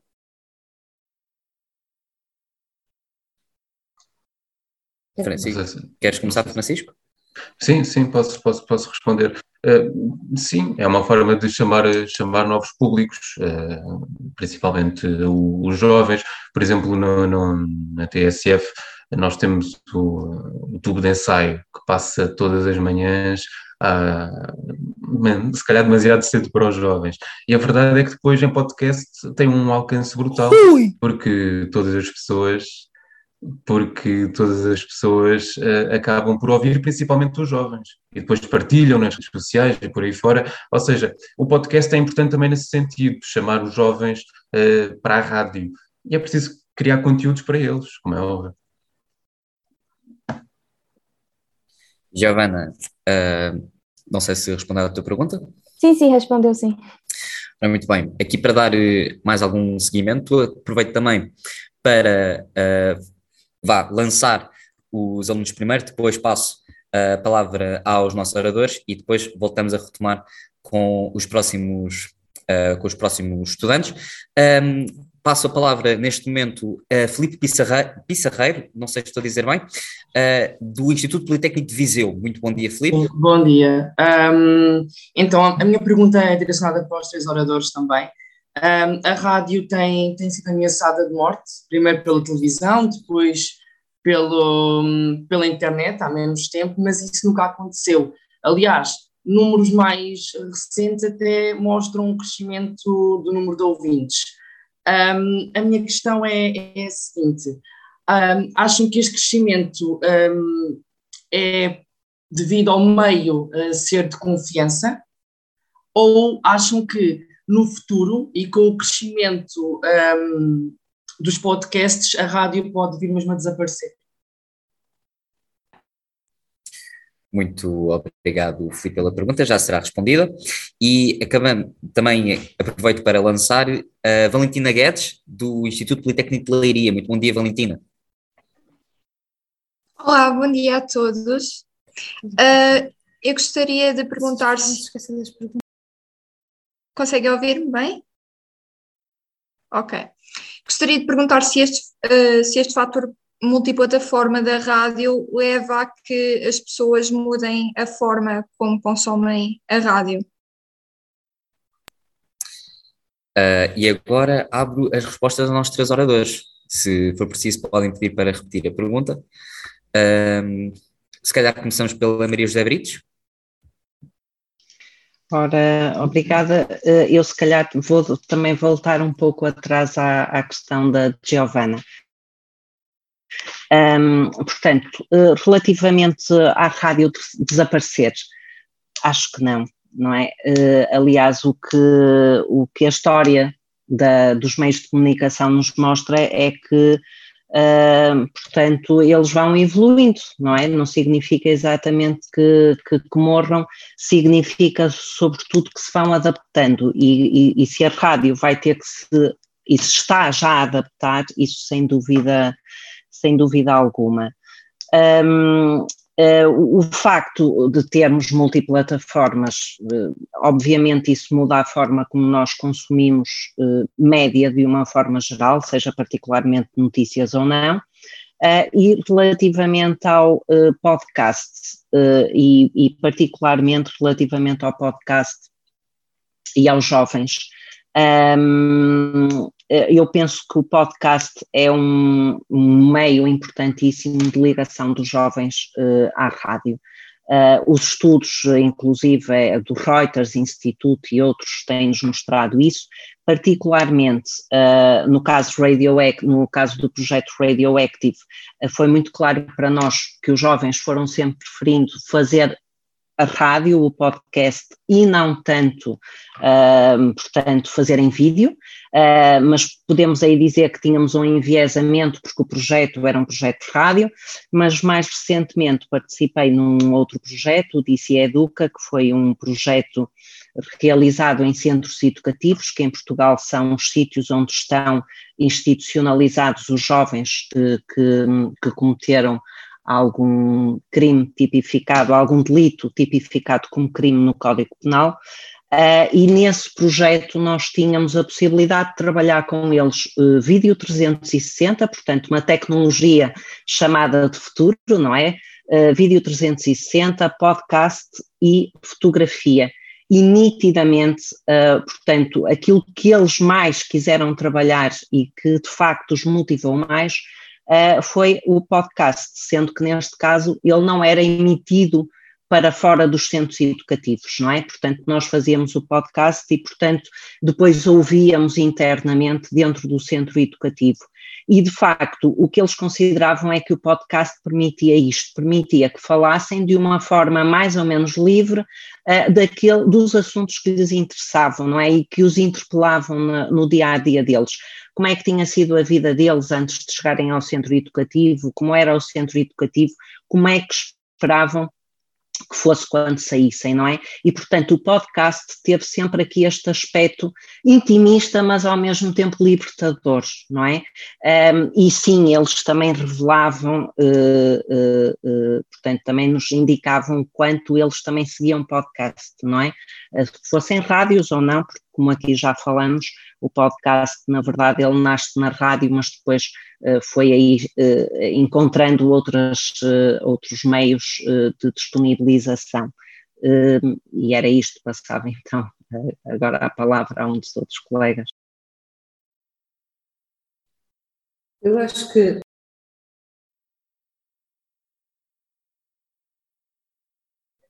Não se está a ouvir. Okay. Agora está, agora está. Já está? Uh, para responder à pergunta da Valentina e da Giovanna, uh, eu acho que a rádio não vai morrer. Enquanto nós quisermos falar uns com os outros, queremos ouvir rádio. E, e mesmo a rádio linear, digamos assim, aquela rádio que nós ouvimos no carro, preocupa-me um bocadinho carros uh, que, com o avanço das tecnologias que não tenham esse dispositivo uh, e que só tenham, por exemplo, o podcast. Preocupa-me um bocadinho isso. Uh, mas eu acho que pode haver até uma reação a isso, porque se nós pensarmos uh, em países que têm muita, muita estrada para andar, são vários, mas precisam também sempre de. Há sempre coisas que não podem estar gravadas, porque vamos lá ver. O podcast é, é uma coisa que já foi. Enquanto a rádio está a ser, o podcast já já foi gravado, porque já passou, porque já foi feito, já foi arrumado, não é? A rádio ainda é a rádio em direto que diz a hora e o segundo ao momento. Depois, eu penso que o podcast, de facto, é um formato uh, simples e que, e que ajuda uh, e que facilita a quem quer ouvir. Um, e, portanto, no fundo, a Giovanna, o Filipe e a Valentina estão, estão todos com preocupação da morte da rádio. Um, eu penso que isso, acho que na minha vida útil não vai acontecer. Espero que não aconteça uh, na vida útil dos meus netos. Um, acho que vai ser resiliente o suficiente. A rádio é um meio muito resiliente, porque é de uma enorme simplicidade e por isso é tão difícil. Eh, porque as coisas simples são as mais eh, difíceis, ehm, porque é de uma enorme simplicidade, isto é falar de um lado para o outro, ehm, uma conversa ao telefone com mais recursos, Uh, e se nós pensarmos assim, a rádio não, não, não, vai morrer, porque é, é o meio de comunicação mais próximo, mais.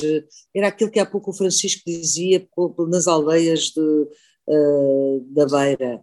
Um, é o que faz companhia às pessoas, de, tem o lado da proximidade, que é uma coisa difícil de outros meios chegarem tão, tão dentro, tão ao âmago, tão, a tão tocar tantas cordas da sensibilidade como, uh, como a rádio. Mas é o que eu acho. Francisco, uh, queres acrescentar alguma coisa? Não, não acho de todo que a rádio algum dia vá desaparecer. Agora vai, vai se adaptando nos podcasts e por aí fora, mas mesmo a rádio linear acho que nunca vai desaparecer. Porque, indo ao encontro daquilo que, a Maria Fulperoso estava a dizer, a, a rádio em direto permite-nos estar uh, no lugar, permite-nos estar digamos, eh, no mundo. Eu, por exemplo, não consigo ver um episódio de 45 minutos seguido sem me voltar a ligar às notícias e uh, perceber aquilo que se está a passar no mundo. E a rádio permite-nos permite isso mesmo. A rádio, em direto, uh, permite-nos estar aqui e agora, porque o que estiver a acontecer, sabe-se lá, num sítio qualquer, uh, abrimos uma emissão ou damos essa notícia uh, em última hora e permite-nos estar conectados com o mundo. E a rádio tem, a rádio em direto tem, tem, tem esse fator, nunca vai, nunca vai deixar de existir. Lá está, uh, aquilo que a Maria Pedroso estava a dizer, o podcast é importante, vai ser importante no, nos próximos anos, não tenho mínima dúvida em relação a isso, mas não é indireto. E, portanto, aquele fator da conectividade desaparece. Um, é óbvio que uh, é importante e, e é uma, uma forma diferente de fazer, de fazer rádio, eh, é, um, é um braço, digamos, um braço novo da rádio, mas um, ehm, a estrutura essencial é a rádio em direto e não acredito que isso, que isso algum dia vá desaparecer. Como não acredito, por exemplo, que o jornal em papel algum dia vá desaparecer. Um, ehm, podem me chamar otimista e irritante, se calhar como o outro, mas não, não acho que vá desaparecer, porque, um, ehm, claro que a notícia do dia a dia, uh, que nós encontramos na internet uh, não pode estar no jornal em papel, porque não vai fazer com, com, com que o leitor compre o jornal. Agora, a grande reportagem, um, grandes e conteúdos uh, diferentes, como já faz, por exemplo, o Expresso, isso aí fazem com que eu queira comprar um jornal em papel. Eu, por exemplo, com os meus 25 anos, prefiro muito mais ler um jornal em papel do que no telemóvel porque no telemóvel tenho Instagram, Facebook e, e recebo push disto e daquilo e, e, não consigo mergulhar completamente na notícia. E no papel não, é o contrário. Estou a ler o papel e só faço aquilo e não faço mais nada. E portanto isso é, é, é muito importante e portanto acho que o papel nunca vai desaparecer, da mesma forma que a rádio em contínuo tem muitas dúvidas que algum dia desapareça. Deixa-me só dizer uma coisa. Pelo menos como o amor como nós o vemos, não é? Monogâmico. A rádio não é exclusiva, a rádio permite termos outros amores. Nós, pelo facto de ouvirmos rádio, não quer dizer que não vejamos uh, televisão ou que não uh, leiamos jornais, etc. Quer dizer, não há aqui uma exclusividade. Também, as outras também não são, é certo. O facto de ver televisão também não, não, não implica que não se veja. Mas, quer dizer, há aqui uma certa complementariedade uh, de, uma, de, um, de um canto eh, que é nosso, mas que não é exclusivo. Nós podemos estar abertos a, a, a participar e a ver outras coisas. Muito obrigado aos dois. Avançamos agora para o Instituto Politécnico de Porto Alegre, para João Leixo. Muito bom dia, João. Bom dia a todos e a minha pergunta vai direcionada para todos, mas principalmente para o Francisco, eh, porque tocou neste, neste tema. Acha que a confiança da rádio sente-se mais em pequenas emissoras devido à proximidade com o público, ou isso também acontece na, no âmbito nacional? Agradeço. Uh, lance também uh, o estudante Manuel Campos Oliveira, da Universidade do Porto. Muito bom dia, Manuel. Bom dia a todos, obrigado. Um, a nossa questão ia mais no sentido de, no início da conferência, a Maria Flor Pedroso deu a entender que o não ter imagem tornava a rádio mais confiável. Nós queremos perceber em que medida é que a imagem gera mais desconfiança ou a falta dela gera mais confiança e indo até buscar um ponto da conversa se esta confiança pode chegar a moldar, o facto da rádio ter mais confiança a moldar o pensamento dos, dos ouvintes. Obrigado. E do Instituto Politécnico de Tomar, Maria Francisca Carvalho. Muito bom dia, Maria. Bom dia.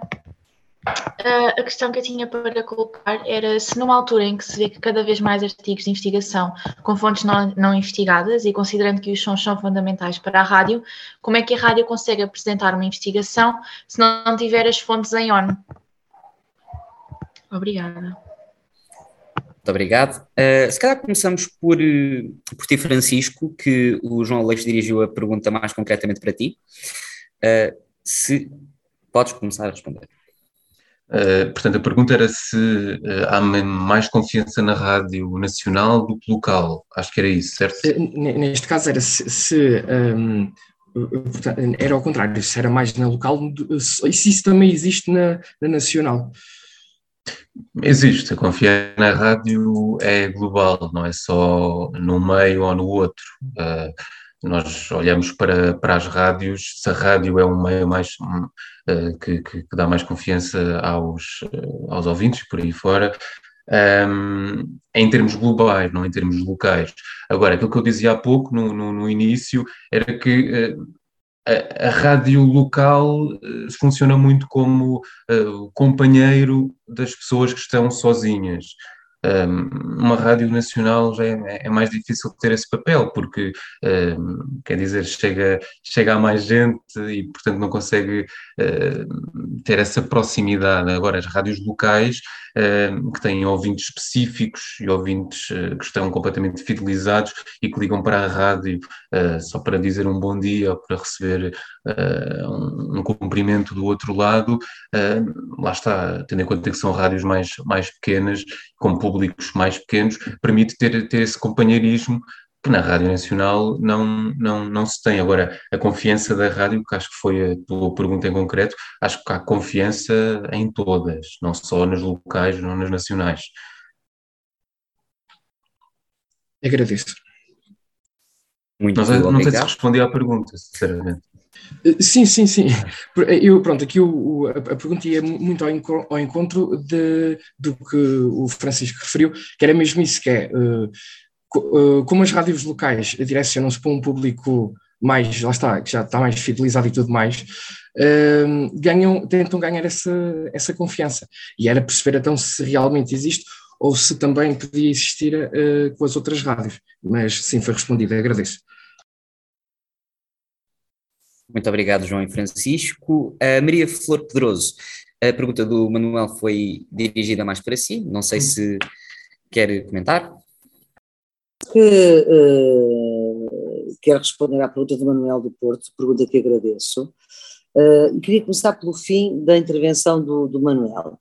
Um, a nossa ideia nunca é moldar o pensamento dos ouvintes. O, os jornalistas não têm como função uh, moldar o pensamento dos ouvintes. têm como obrigação proporcionar aos ouvintes a maior diversidade possível para que os ouvintes possam fazer as suas, as suas escolhas, sejam elas quais forem, estamos a falar de política sobretudo, porque, porque parece-me ser, ser isso que estava implícito na, na pergunta do Manuel.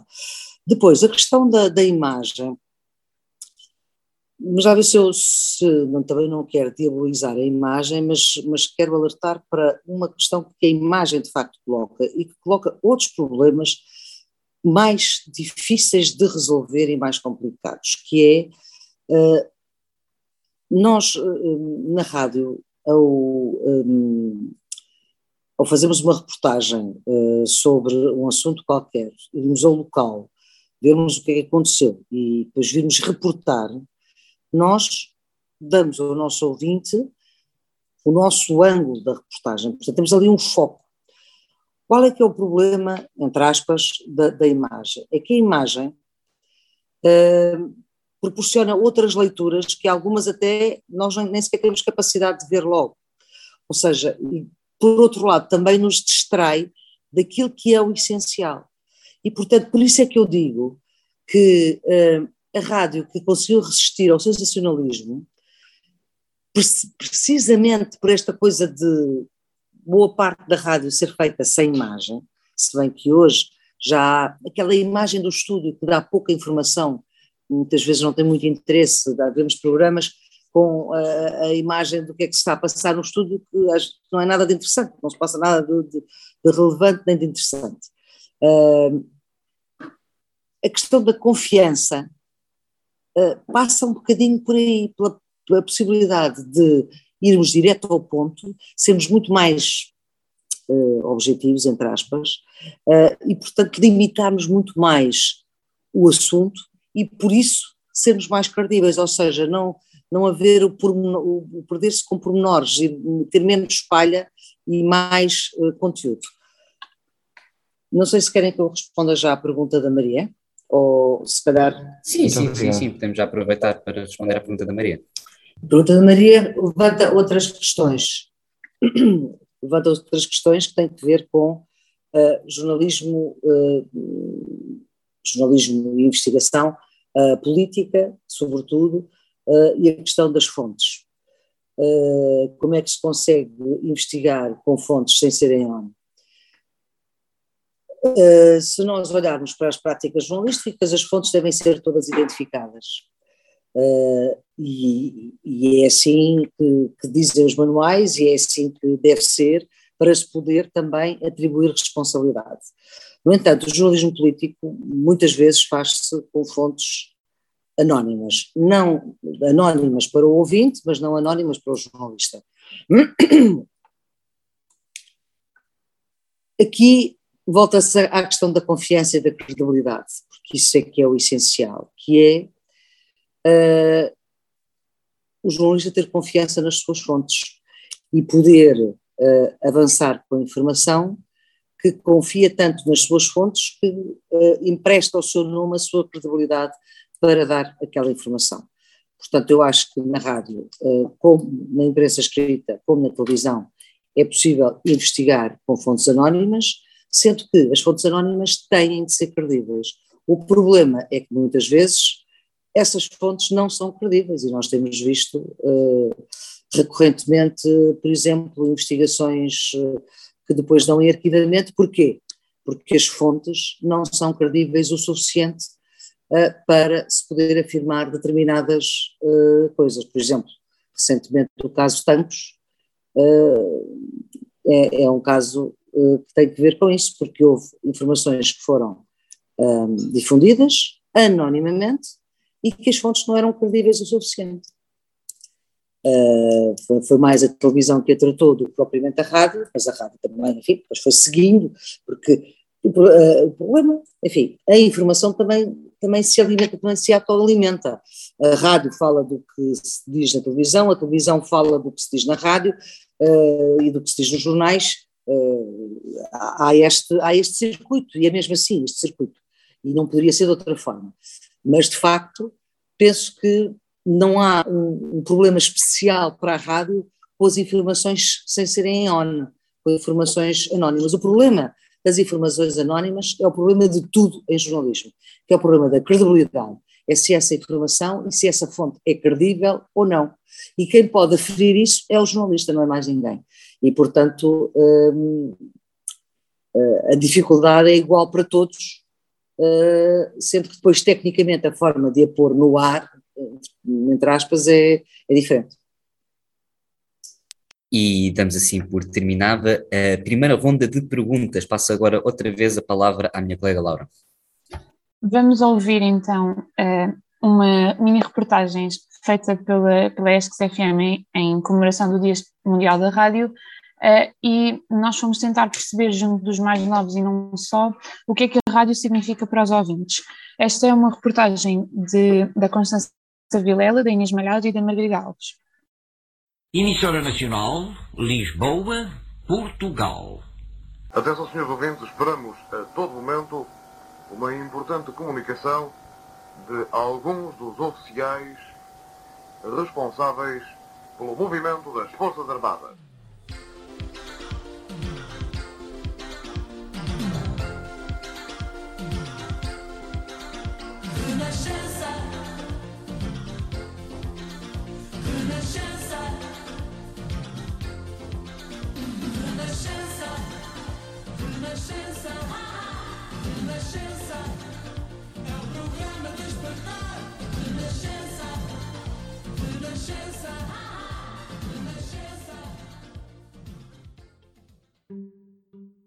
É dia de celebrar o meio de comunicação por excelência. Veículo de informação e de entretenimento. E, acima de tudo, uma companhia. A rádio é o melhor dos quatro mundos, porque tem uma diversidade de programas para todos os gostos. Como, por exemplo, para quem gosta de ouvir noticiários, como é o caso do meu avô, para quem gosta de ouvir músicas dos anos 80 e 90, como é o caso da minha mãe, e ainda para quem gosta de ter uma companhia ao longo da sua viagem de carro, como é o meu caso a vida sem a rádio era difícil de imaginá-la como tal. O que é que eu gosto de ouvir na rádio? Gosto de ouvir tudo, desde música a notícias, a um relato de futebol. A rádio é assim um excelente, uma excelente companhia. Assinalamos a diversidade, mas nem sempre foi assim. Em Portugal, apenas em 1989, com a legalização da lei da rádio, surgiram as primeiras rádios livres. Ainda me lembro de estar a ouvir rádio debaixo dos lençóis, tapadinha, que era uma rádio que era clandestina, que falava, falava da, da, ditadura, que era proibido ouvir, e então eu mais o meu marido ouvíamos assim às escondidas, com muito medo, uma rádio clandestina para sabermos o que estava a passar no, no, nos outros países e cá. Era só através de, de, dessa, dessa rádio. De resto, era tudo controlado pelo Estado. Era através da Argélia. Era a rádio Voz da Liberdade. Era através de, deles que nós sabíamos coisas que era impossível saber, saber cá. Pouco depois do segundo conflito que separou o mundo, as Nações Unidas tentavam ligá-lo através da rádio. E hoje, o que é que liga os ouvintes à rádio? Bem, eu ouço mesmo muita rádio, principalmente a caminho do trabalho de manhã, e é muito complicado escolher entre os noticiários, a música e os vários programas que as várias rádios, que são imensas, nos oferecem. Portanto, eu ouço um bocadinho de tudo e um bocadinho de todas as rádios, mas sem dúvida que ouço mais Antena 3 e Renascença. Para mim, os noticiários das rádios são uma forma de, em pouco tempo, em cerca de 10 minutos, ficar a par daquilo que está a acontecer de mais importante no país e no mundo. Sempre de uma forma simples e direta, com vários jornalistas a trabalhar nestes noticiários. Eu costumo ouvir a M80 porque passa músicas muito fixes que não costumam passar nas rádios mais comerciais. Portanto, tem essa característica de, de, dessa diferença. Também costumo ouvir a Smooth FM, acalma-me antes dos exames e acho que me marca por causa disso. Gosto do programa do José Candeias às 5 da manhã, no, na Antena 1. Acho que é um programa que quem não conhece devia conhecer. Um dos programas de que eu gosto mais de ouvir na rádio é sem dúvida o Cala-te Boca da Mega Hits. Pode parecer um pouco básico, mas acho que toda a gente gosta assim daquele programa com um pouco de ti à mistura. Aquilo que eu costumo ouvir normalmente é a minha geração da Diana Duarte e o extremamente desagradável da Joana Marques. O primeiro porque conhecimento e acho que é um programa mesmo bem interessante e acho que ela é mesmo boa entrevistadora e consegue sempre fazer com que o tema, mesmo que seja complicado, se torne simples para quem não entende muito ou para quem tem um conhecimento um bocado introdutório sobre, sobre as coisas, mas depois tem sempre a parte mais da vida da pessoa, que é tipo do percurso assim, que é sempre interessante. E o extremamente desagradável só porque é hilariante e porque eu admiro o ridículo, portanto gosto de ver coisas ridículas e pessoas a gozar com coisas ridículas. A rádio faz parte do dia a dia de muitos ouvintes. Por isso há momentos que ficam marcados e acompanham cada um de nós. Então, um momento que a rádio tenha marcado, não tenho um, tenho dois. Primeiro, a entrada na faculdade, foi. Uh, comecei a fazer rádio nessa altura e, portanto, marcou-me bastante, porque fiz muitos amigos com a rádio. E depois também, uh, já recentemente, quando estava a estudar para os exames, a rádio ajudou-me imenso a concentrar-me e a manter o foco. E, portanto, uh, estou muito agradecido à rádio pela importância que tem na minha vida. Para mim, rádio é ouvir as histórias do Nuno Marco e sentir-me nostálgica por tempos que eu não vivi. É ao mesmo tempo ter uma companhia nas viagens longas, é estar fora de casa ao final da tarde e estar na mesma atualizada com o noticiário das sete. É também cantar músicas dos anos 80 com a minha mãe e ouvir histórias dessa juventude. A voz que tu conheces continua ao teu lado para te relembrar todos os dias da importância da rádio.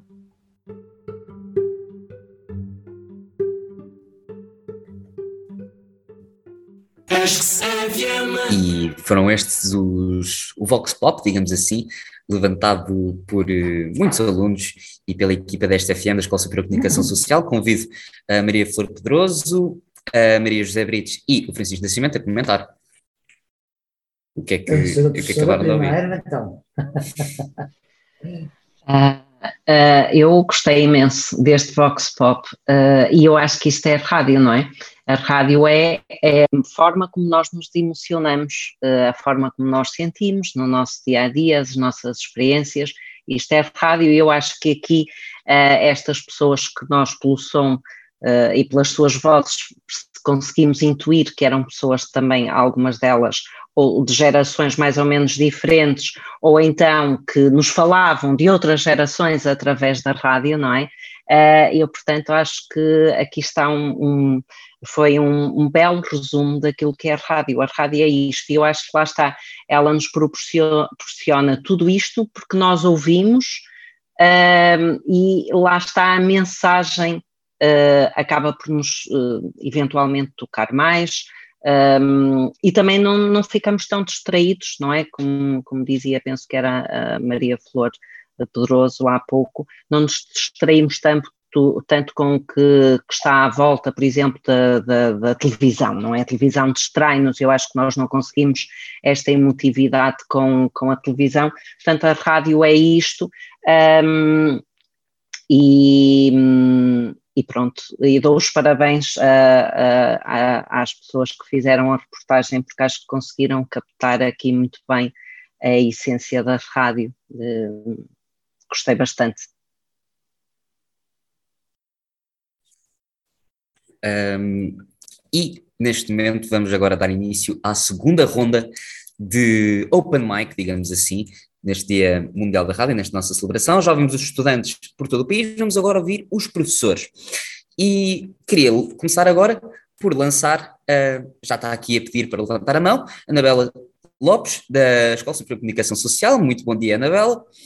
Uh, professora, aliás, uh, isto agora não, pessoa esquece. Aqui, aqui, aqui não, não há títulos. como manda a jornalística. Bom, bom, dia a todos, é um prazer estar convosco pela manhã esta, na vossa companhia.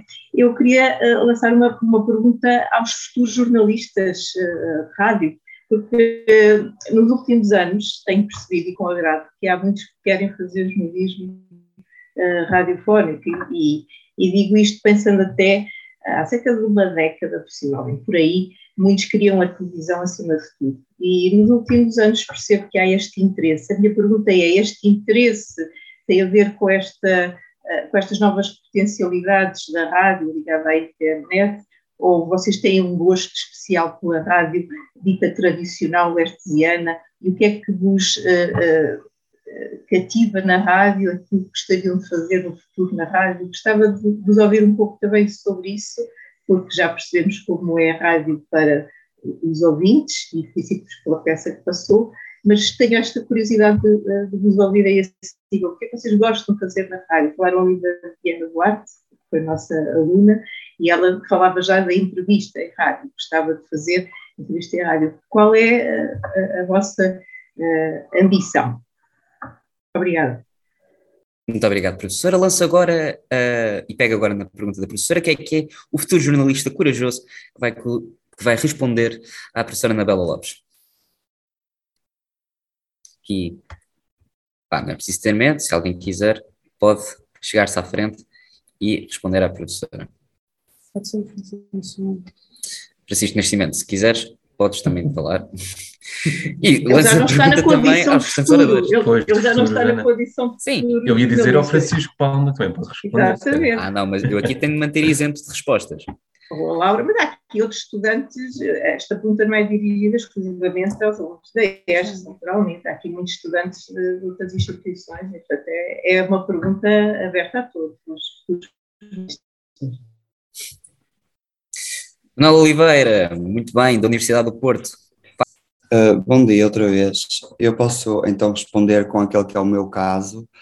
Uh, eu sempre tive uma paixão grande pela rádio e sempre ouvi muita rádio, mas no meu caso foi o curso que me fez apaixonar pela rádio, porque foi o perceber que como é que se faz rádio, o que é que acontece por trás daquilo que eu ouvia no meu dia a dia.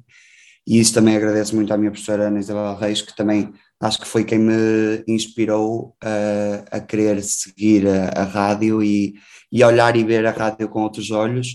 E um, acho que é muito isso. Acho que quando entramos e percebemos que afinal não é como nós achávamos, porque há sempre um backstage por trás de tudo, acho que foi isso que me fez ficar mesmo um fã e, e considero-me hoje em dia um apaixonado pelo meio da rádio. Muito obrigado, Manuel. Professora, considera que responda à sua pergunta?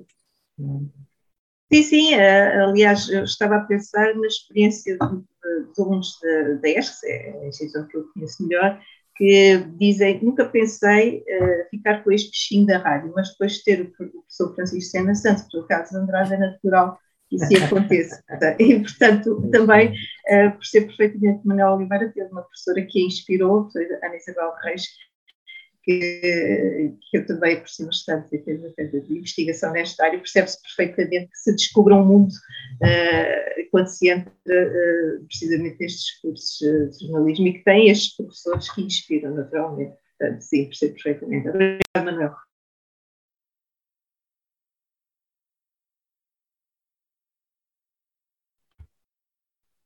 Está complicado aqui o microfone.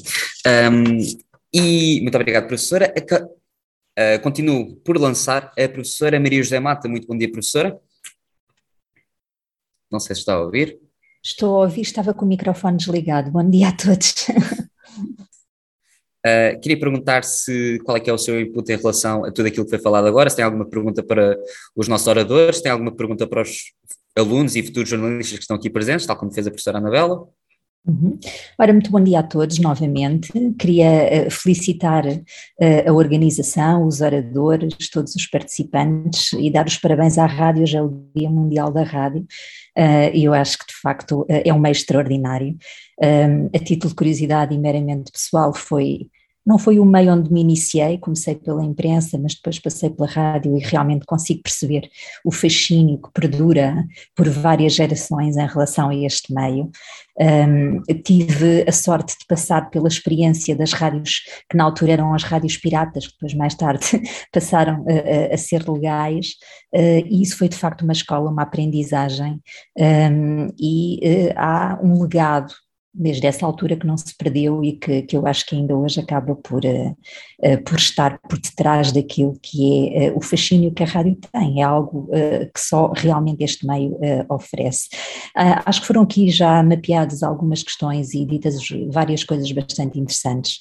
em relação à questão da imagem que aqui foi trabalhada, um, Queria só complementar aqui com um pequeno comentário dizendo que de facto, tal aliás como Maria Flor Pedroso teve o cuidado de assinalar a imagem, ela convoca leituras que são distintas daquelas que a rádio convoca.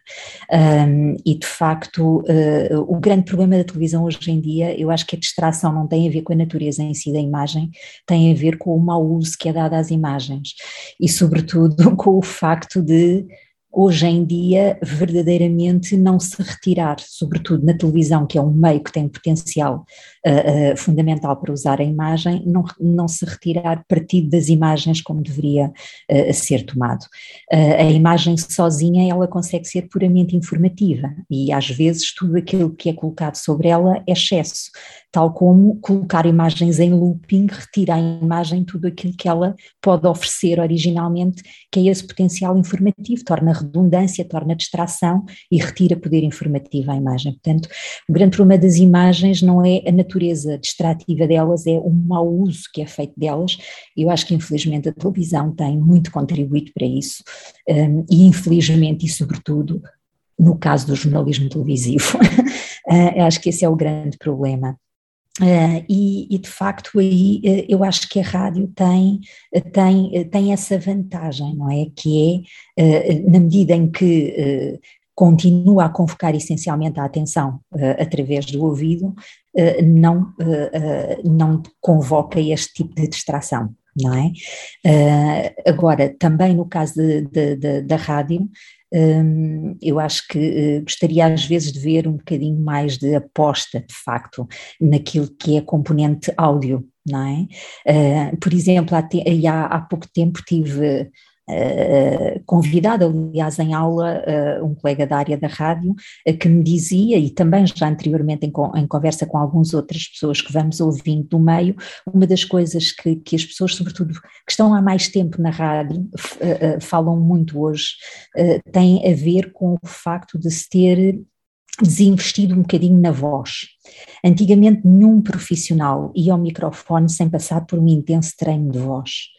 Eh, eu lembro-me que, eh, por exemplo, o meu primeiro mês de rádio foi passado a, treinar em estúdio, a fazer gravações de voz, com a ajuda de um técnico de som. Depois essas gravações eram ouvidas por alguém que corrigia as inflexões, que fazia uma certa didática em relação ao uso da voz. Hoje em dia, como dizem muitas vezes os colegas, já não há tempo, não há ninguém na rádio que tenha tempo para fazer isso. Os estagiários entram na rádio e não têm tempo, eh, eh, não há, as pessoas não têm tempo para estar ali com eles a fazer este trabalho didático. Eh, e como coordenadora de mestrado de jornalismo fui acompanhando a, a, os relatórios de estágio de alguns alunos que fizeram estágios curriculares em rádios Uh, e às vezes tinha a curiosidade de ir perguntando, não é? Uh, geralmente eles gostavam sempre muito do trabalho desenvolvido e, e tem que tirar, aliás, o chapéu à rádio, porque geralmente os estágios em rádio eram aqueles onde eles até tinham um maior acompanhamento comparativamente, por exemplo, àqueles que faziam estágios nas televisões. Em rádio, às vezes têm maior acompanhamento, mas uh, realmente frisavam isso, não havia tempo para este tipo de, de apuro em relação à, à, à, voz. Um, e, portanto, essa era, um, era, um, era uma deixa que aqui deixava, uh, passa a redundância, uh, que era uh, precisamente a necessidade e talvez o investimento, sobretudo para quem quer fazer rádio, talvez a investir mais nesta componente e também numa outra que tem a ver com a correção linguística. É? Nós hoje em dia vemos atropelos à língua uh, nos rodapés das televisões, uh, já para não falar naquilo que vemos às vezes escrito nos sites, não é? A rádio, apesar de tudo, eu acho que ainda ainda vai sendo uma espécie de reduto onde nós vamos tendo uh, uh, algum cuidado, mas mesmo assim já se notam ali alguns sinais uh, que eu chamaria sinais de alerta que era importante cuidar, não é? E portanto era sim, apenas, sim. era apenas isto, eram apenas estas pequenas notas, dando os parabéns a todos e, e, e dizendo que gostei muito de, de vos ouvir. Muito obrigado, professora. Passamos agora de imediato a João Souza, que já está aqui com a mão levantada, fundador da Rádio Autónoma. Muito bom dia, João. Ora, viva. é um grato prazer estar aqui hoje, sobretudo a, a ver uma organização feita pela Rádio da ESCS, que não é, que andamos a fundar há tantos anos. É, é muito bom ver como um projeto universitário ligado à rádio mantém-se vivo, cresce e chega até uh, este ponto, como aqui a celebrar, a ajudar a celebrar o Dia Mundial da Rádio. Um, esta questão agora levantada de, de, de, se a rádio tem tempo para formar, uh, voltar a formar na voz, uh, se a rádio tem meios para, uh, para fazer grande reportagem, como se queixava ali o Francisco Nascimento. E eu, eu, agora ia aqui buscar uma coisa que o Francisco Nascimento disse logo no início desta grande nossa conversa, que é como lhe deram na cabeça ao meu colega Miguel van der Kellen uh, para puxar pela voz do Francisco, pelos balísticos do Francisco, e eu sou um bocadinho pessimista na, na, oportunidade que os meios de comunicação social, sobretudo a rádio, terá de no futuro, face a, a dificuldades financeiras que, que, que, não vão desaparecer, uh, de, de insistir, de investir nestes constrangimentos que acabam por retirar brilho e a potencialidade máxima à rádio. Eu duvido muito que, que, que, a capacidade financeira das rádios volte a ser aquilo que era nos anos 90, por exemplo.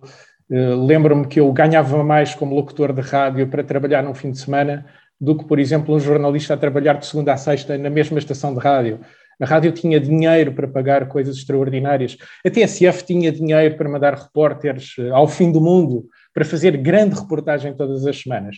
Portanto, estes constrangimentos eh, agravaram-se. Eu duvido muito que eles voltem a levantar. O que eu queria aqui chamar a atenção é para o papel que as universidades podem ter, e seguramente têm.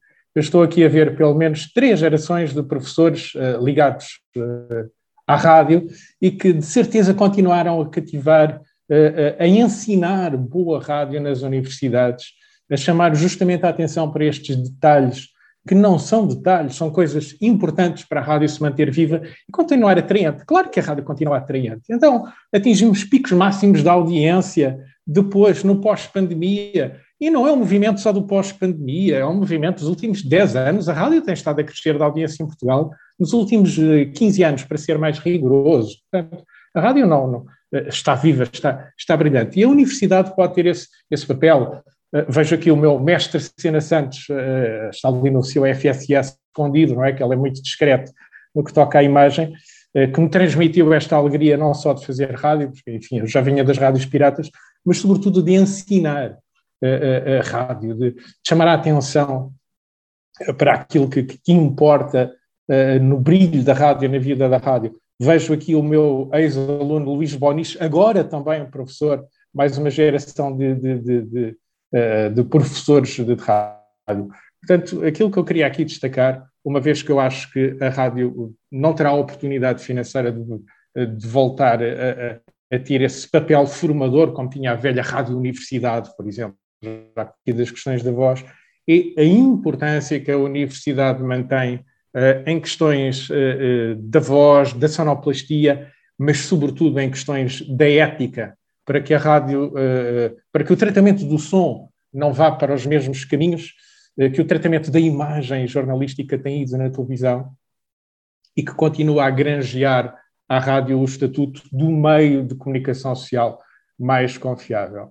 Deixa então essa palavra de, de, da enorme importância que o ensino universitário pode ter para que a rádio continue a brilhar como brilha. Muito obrigado. E lanço agora a palavra à Valentina, que tem a mão no ar. Queres fazer alguma pergunta?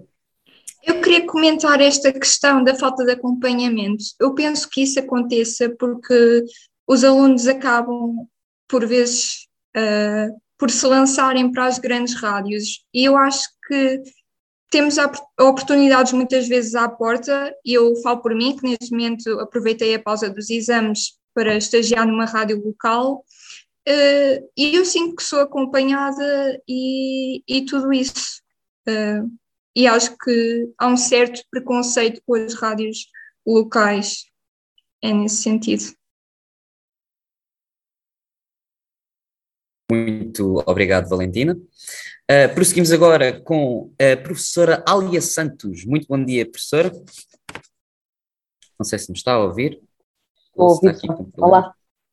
Muito bom, Não, bom dia. Sim, bom dia. Bom dia a todos. Um, dar os parabéns também por esta organização e pela possibilidade que todos temos de, de ouvir uh, profissionais, estudantes e juntarmos todos nestes fóruns que parece que são de facto importantes. Eu não tinha questões para, para colocar, um, há só uma questão que, que tem a ver com, com, esta, com estas características, as diferentes características dos, dos, meios, pode ser eventualmente interessante para os alunos que nos estão a ouvir. Um, uh, Falava-se há pouco do, do, dos jornais terem de alguma forma roubado os podcasts, não é? Uh, mas na verdade os jornalistas de rádio também têm que escrever agora, não é? Quando eu entrei na rádio, primeiro nas Piratas e depois na Pressa e por aí fora, os meus colegas que não gostavam de escrever iam para a rádio, mas agora também têm de escrever. Uh, portanto, se calhar perguntar aos profissionais como é que se enquadra, ou seja, como é que é esta nova realidade. Não sei se estarei enganada ou não, mas uh, gostaria que comentassem esta questão de também terem que fazer outras coisas que não seja só a rádio, não é? Ok. Uh, tive agora aqui uma informação de que Maria Flor Pedroso quer fazer um comentário. Eu ia ter agora uma apoplexia. Estou a brincar. Mas hum, então. que ideia é essa de pensar-se que na rádio não se escreve? A não, rádio... escreve para, para quem. Não, não, não se escreve, para escreve para o online, para o online. Eu sei, eu percebi, eu percebi. Uh, eu percebi. Mas uh, vamos lá ver, tudo na rádio, tirando este direto que nós estamos aqui a conversar, aqui estamos a conversar de facto, mas a rádio é toda escrita, eu tenho milhares de cadernos com aquilo que eu escrevi sim, ao longo da vida. Uh, sim, e, portanto, pensar que os alunos, quem não gosta de escrever vai para a rádio, se calhar não sabe se quer falar, e, portanto, isso não é uma boa indicação, porque não, uh, eu percebo o que é que quer dizer. Há uma escrita radiofónica, que também não falámos aqui, uh, que é muito diferente da escrita para a imprensa. Uh, mas a ideia feita, é uma ideia feita que eu quero combater o mais violentamente possível. Todos os meus programas são todos escritos, até o bom dia, até os enganos, até tudo, é tudo escrito. Agora, é escrito para eu dizer, para eu ler.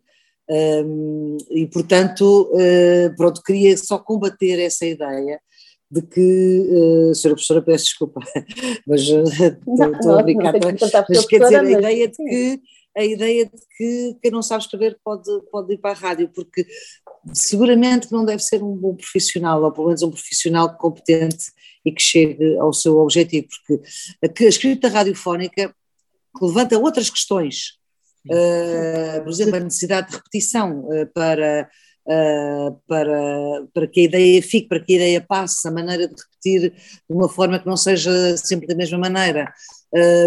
Mas enfim, a escrita radiofónica é um mundo, temos aqui um mestre absoluto da escrita radiofónica que se chama Francisco Sena Santos, e do que, ele, do que está no papel, e claro que às vezes aquilo que está no papel depois no ar é diferente, mas isso já é os nossos anos em cima e a experiência Agora, pensar que a rádio não é escrita, a rádio é toda ela escrita. Pronto, era só esta a chega. Mal. Era só esta mal, chega era... que eu queria deixar, até porque estamos aqui numa universidade, estamos aqui a falar com, com alunos, e portanto era uma ideia que eu tinha receio que. Porque, porque é que eu estou também com esta vivacidade, talvez, a, a falar nisto? Porque eu encontro isto muitas vezes. Que é, ah, a uhum. rádio é só falar não é nada só falar, porque isso, a rádio, claro que tem que se falar, tem que saber falar, mas a rádio não é só falar. E há muita gente que pensa, e hoje, aliás, vê-se muito em várias rádios, pessoas que acham que rádio é só falar. Uh, e não é só falar. Sim, sim, mas Posso... então é escrever diretamente para, para, para alguém que vai ler um texto, digamos que não é para ser dito na oralidade, que é uma coisa diferente, não é assim? Uhum. Sim, posso só uh, aqui, uh, no fundo, reforçar, não é? Uh, esta questão da rádio e escrever, sim, de facto, fazer rádio é escrever, não é? Um, ehm, e, e, eu só assim, se calhar em ter, em, em tom de, de, brincadeira, mas que foi um pouco a doer na altura, nós, na, nós tínhamos um grupo na, na, no Radioactive, tínhamos um grupo de jovens que queria sempre fazer emissões em direto, sempre, sempre, sempre. Um, pronto, não vou agora entrar aqui nesses pormenores, mas um, que é algo muito difícil, especialmente para quem não tem um, uh, ainda o traquejo, não é? Mas eles queriam e nós achamos que não devíamos uh, contrariá-los, não é? Uh, mas tentámos fazer um trabalho com eles de, pelo menos, naquela emissão, eles realmente escreverem tudo muito bem, reverem, etc, etc, que era algo que eles também tinham sempre resistência a escrever o que ia sair na emissão. E houve um deles que resolveu não escrever nada e dizia: Ah, eu, quando chegar a minha vez, eu faço tudo direito. Um, pronto, e nós deixamos que assim fosse, porque às vezes é um pouco a bater com a cabeça que nós aprendemos, não é? Uh, e foi um momento de facto muito complicado depois na emissão em direto, uh, quando tudo correu mal, não é? Uh, precisamente porque ele não tinha escrito, e eu percebo o, que, o que a Alia Costa Santos estava a dizer, mas sim a importância também de reforçar que rádio é também escrever, não é? Porque, um, uh, porque é isso, não é? Esse é o, o, primeiro princípio. E depois, gostaria também muito de reforçar algo que a Valentina disse. Uh, eu digo isto muitas vezes aos meus alunos, que é, às vezes, vale a pena perceber até o sítio onde, pronto, onde as pessoas vivem, às vezes há um jornal local, há uma rádio local, hoje em dia há também televisões locais, e uh, às vezes são espaços em que as pessoas, em que os jornalistas eventualmente poderão ter até mais tempo para acompanhar uh, quem está a fazer estágio e quem está a fazer estágio às vezes também lhe é dada mais oportunidade de acompanhar o jornalista quando está em serviço. Um, por isso eu deixava aqui este reforço uh, disto que a Valentina disse, que eu acho que é de facto uma excelente oportunidade às vezes olhar para o que está à nossa volta e tentar ir por aí é? e aprender também. Eu já agora, se, se puder, sim, sim, sim, força, Francisco. Uh, responder diretamente à, à, pergunta da professora, da professora Ália. Eu também não acho que os jornalistas de rádio sabem escrever, como é óbvio. E exatamente por saberem escrever é que é fácil passar da rádio para o online. Claro que a escrita radiofónica é diferente. Uh, mas fazendo adaptações, eu, por exemplo, normalmente faço, faço isso sempre, uh, faço sempre textos para o online, uh, porque exatamente porque os jornalistas de rádio também sabem escrever. E mesmo em antena, é muito raro eu não levar o meu texto, seja do noticiário ou da, da reportagem, todo escrito. Até posso depois, no meio do noticiário, dizer uma coisa diferente, uh, ou o que seja, mas uh, habituei-me assim desde o início a levar tudo escrito para que nada corra mal. Uh, e portanto, lá está, o jornalista uh, sabe escrever, seja em rádio, seja em televisão ou, ou em, em, imprensa. Isso não, não tenho dúvidas nenhuma em relação Bom, a isso. Eu se calhar, sim, se calhar fui mal interpretada, não é? Uh, fui mal interpretada. obviamente que, que eu sei que os jornalistas de rádio e televisão sabem escrever, mas a questão que eu queria tocar era precisamente o texto que vai chegar ao, ao, ao, consumidor de informação, não é? Que é uma coisa diferente que o jornalista de rádio não fazia antes, não é? E, portanto, nesse sentido, uh, há uma preocupação diferente com a escrita, diria eu, uh, e há esta questão que eu queria colocar, que era a que o Francisco acabou por tocar mais, que é o texto que fazem, obviamente, para ir à antena, e o texto que vão fazer para disponibilizar para ser lido, que eu acho que tem características diferentes. E, portanto, era mais nesse sentido que eu queria focar a palavra. Não fiquem aqui com a ideia que eu acho que os jornalistas de rádio não sabem escrever. Por favor, tenho muitos amigos de rádio que sei que sabem escrever, mas que era só para uma questão mais de, do, do, do objetivo, o destino do texto, que é, que é diferente, não é? Certíssimo, certíssimo. E tem a professora Alda toda a razão. Eu, se calhar, fui um bocadinho uh, impulsiva na resposta, mas, mas, é mais não, não tanto pelo que a professora estava a dizer, mas sobretudo pelo impacto que isto pode ter em quem nos está a ouvir. E, portanto, claro, claro, uh, por isso é que eu achei útil, uh, pronto, criar aqui esta, esta polémica, não é? esta polémica. É bom, é bom, é bom, nós gostamos. Pronto, é isso, é isso. É isso. Muito obrigado, Obrigada. professora Alia, pelo, pelo seu input, digamos assim. Convido agora a professora Madalena Oliveira, muito bom dia, Madalena, também a dar a sua opinião em relação a, a tudo aquilo que já foi dito até agora. Uh, penso que é a mim que me está a interpelar, é isso? Exatamente. Olá, muito bom dia. Não estava a contar uh, intervir, mas em todo o caso gostaria de saudar uh, uh, os três intervenientes principais desta, desta manhã. Eu, eu, não ia, naturalmente, não tinha preparado nenhuma questão em particular, mas gostaria de dizer já agora que me passam a palavra, dizer que é de facto uma grande felicidade nós podermos. Um, celebrar um dia dedicado à rádio, um meio de que eh, eu digo habitualmente que falamos todos com muita paixão e acho que aquilo que ouvimos esta manhã é bem, uh, uh, torna bem evidente essa ideia de que este é um meio que genericamente acarinhamos muito, uh, que, de, de, que falamos sempre com muito afeto e, e, penso que é, que é uma ideia muito interessante e também creio que é muito feliz o tema que foi escolhido este ano precisamente pelas coisas que já aqui se disseram, pela relação uh, que a rádio tem com a imagem e com a imagem que imaginamos, mais do que a imagem que vemos realmente, uh, porque, e terminaria com esta ideia, porque também se pode ouvir para crer e não apenas ser necessário ver para crer. Muito obrigada a todos.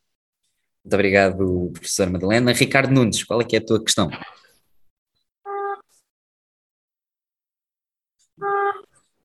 Professor Ricardo Nunes.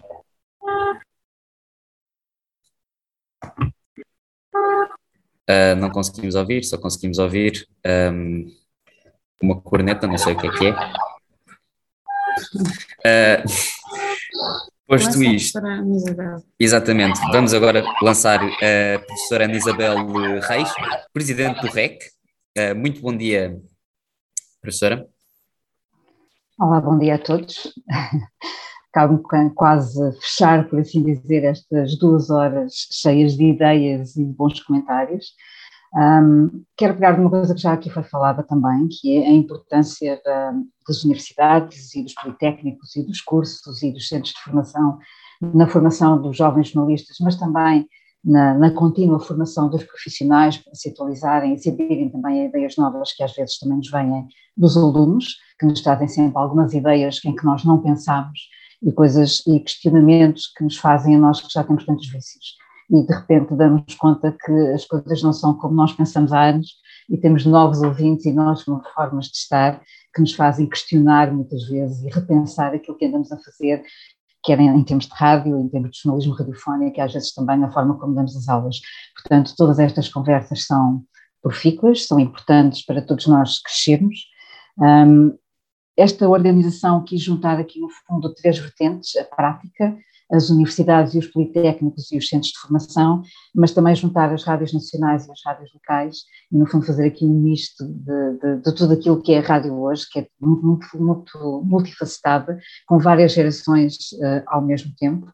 A parte do ensino é fundamental não apenas para preservar o jornalismo e a confiança no jornalismo radiofónico, mas também para preservar o som como a essência da rádio e transmitir aos novos jornalistas uma coisa que às vezes a rádio não tem muito, já aqui se falou, que é a essência do som e de poder fazer aqui uma comunicação sonora que não se restringe apenas à palavra e à voz falada, há outras coisas que nós queremos ouvir e sentir, e, portanto, aqui também se faz não apenas de confiança, mas também de outras coisas. Um, Cabe-me também agradecer aos teus convidados, Maria Flor Pedroso, à Maria José Brites, uh, ao Francisco Nascimento, agradecer às escolas que corresponderam, enquanto parceiras do REC, a estarem também aqui fazendo uh, questões e colocando questões, agradecer à Escola Superior de Comunicação Social por ter prontamente acedido uh, a participar nesta organização e, obviamente, à ESCS, Uh, e aqueles que trabalharam uh, nos bastidores desta organização, sobretudo o Luís Bomis e o Francisco Sena Santos, que estiveram desde manhã cedo em testes, ao Laura e ao Francisco Palma, que também foram cedo, e àqueles que eu não vi da ESC-CFM e que desde cedo estão uh, a tentar colocar esta emissão em pé e colocar aqui também um pouco um, aquilo que vamos ser, repórteres sempre em construção, é aquilo que nós somos, e portanto somos todos. Muito obrigada a todos. Obrigada, obrigada professora Ana Isabel. Eu aproveito para perguntar hum, numa linha muito curta aos nossos três oradores, à Maria Flor Pedroso, ao Francisco Nascimento e à Maria José Britos, o que é que ainda vos surpreende em rádio? O que é que ainda vos surpreende na rádio?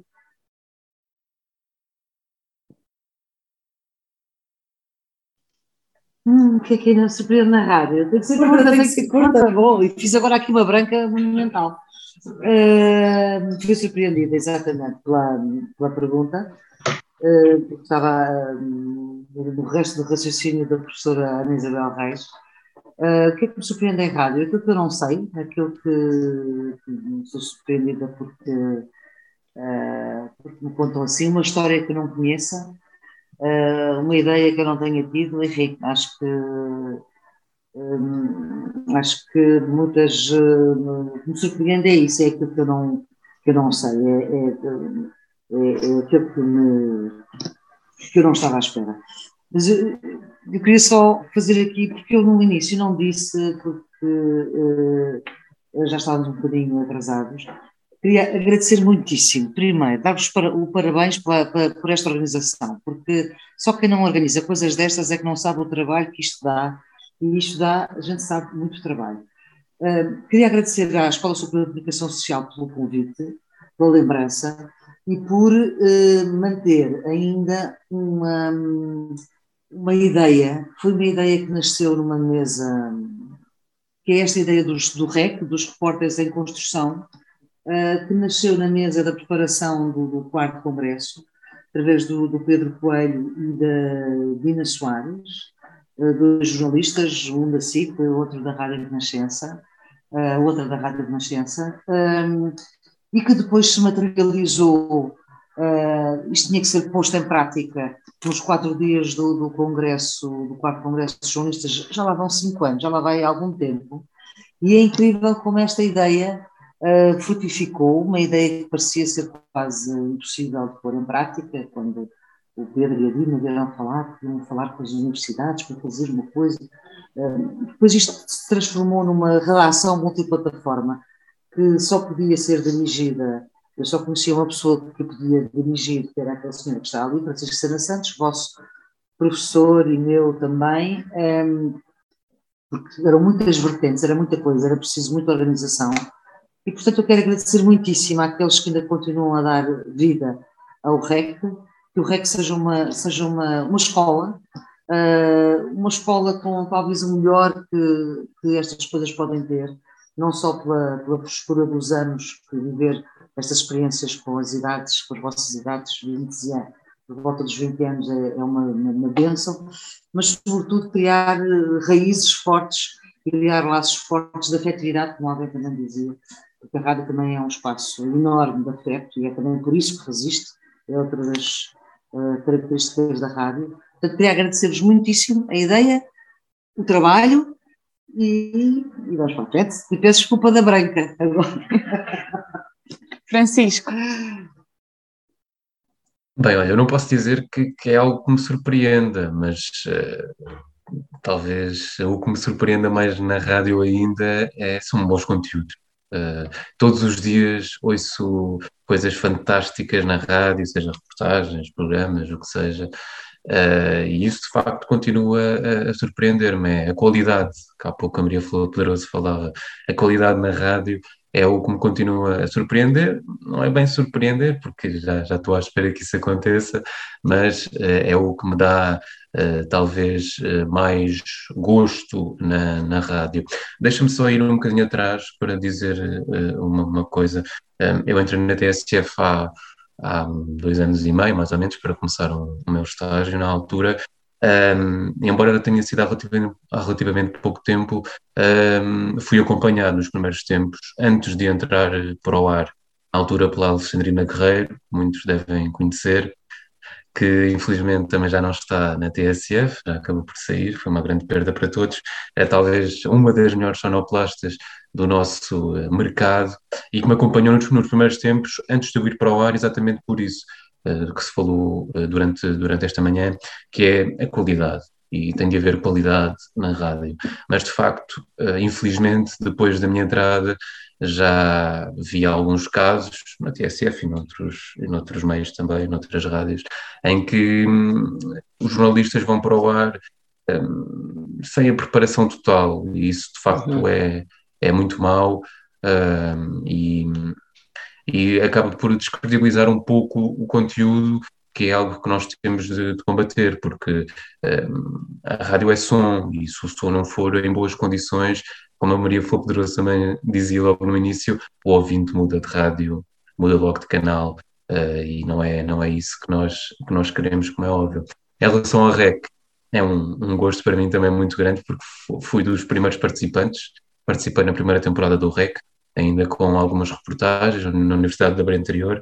Nós éramos uma equipa de 13 alunos, uh, que agora, enfim, já andamos por este, por este mundo profissional fora, mas uh, o REC foi muito importante para mim uh, para desenvolver um, ehm, as minhas competências e foi um complemento para aquilo que se fazia na, na universidade.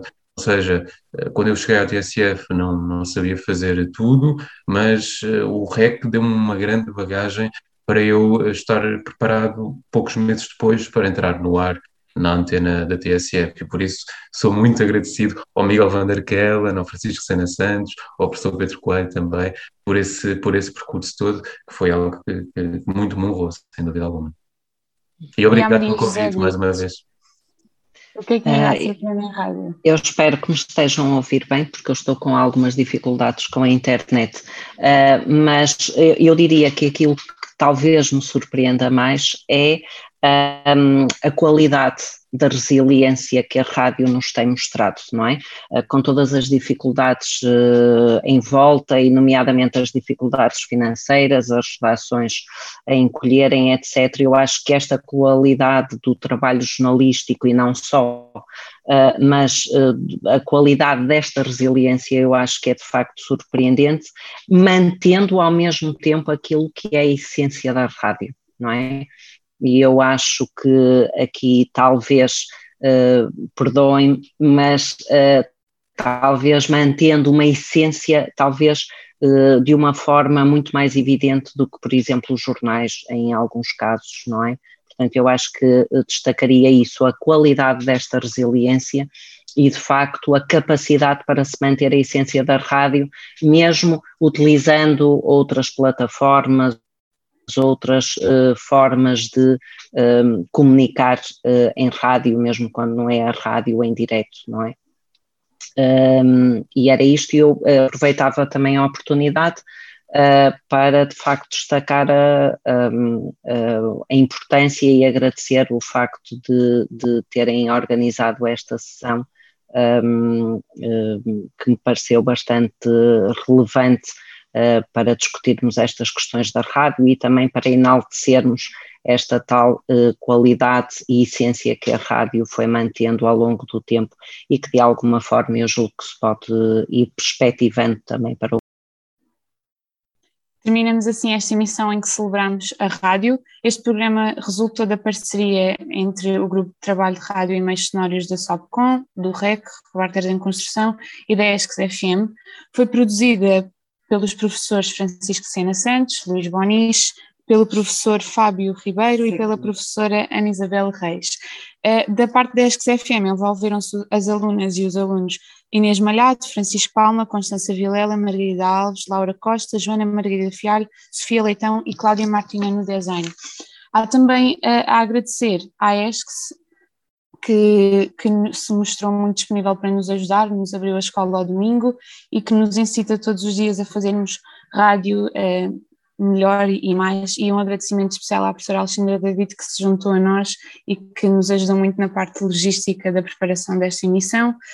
Um, agradecer também aos nossos três oradores, obrigada por terem aceito o convite e por nos terem dado o vosso testemunho, uh, por terem aceitado, sim, uh, e, e, a todos vocês, professores e alunos que se juntaram uh, a nós durante esta emissão. Despedimos-nos assim deste dia e, como diria Francisco Sena Santos, viva a rádio!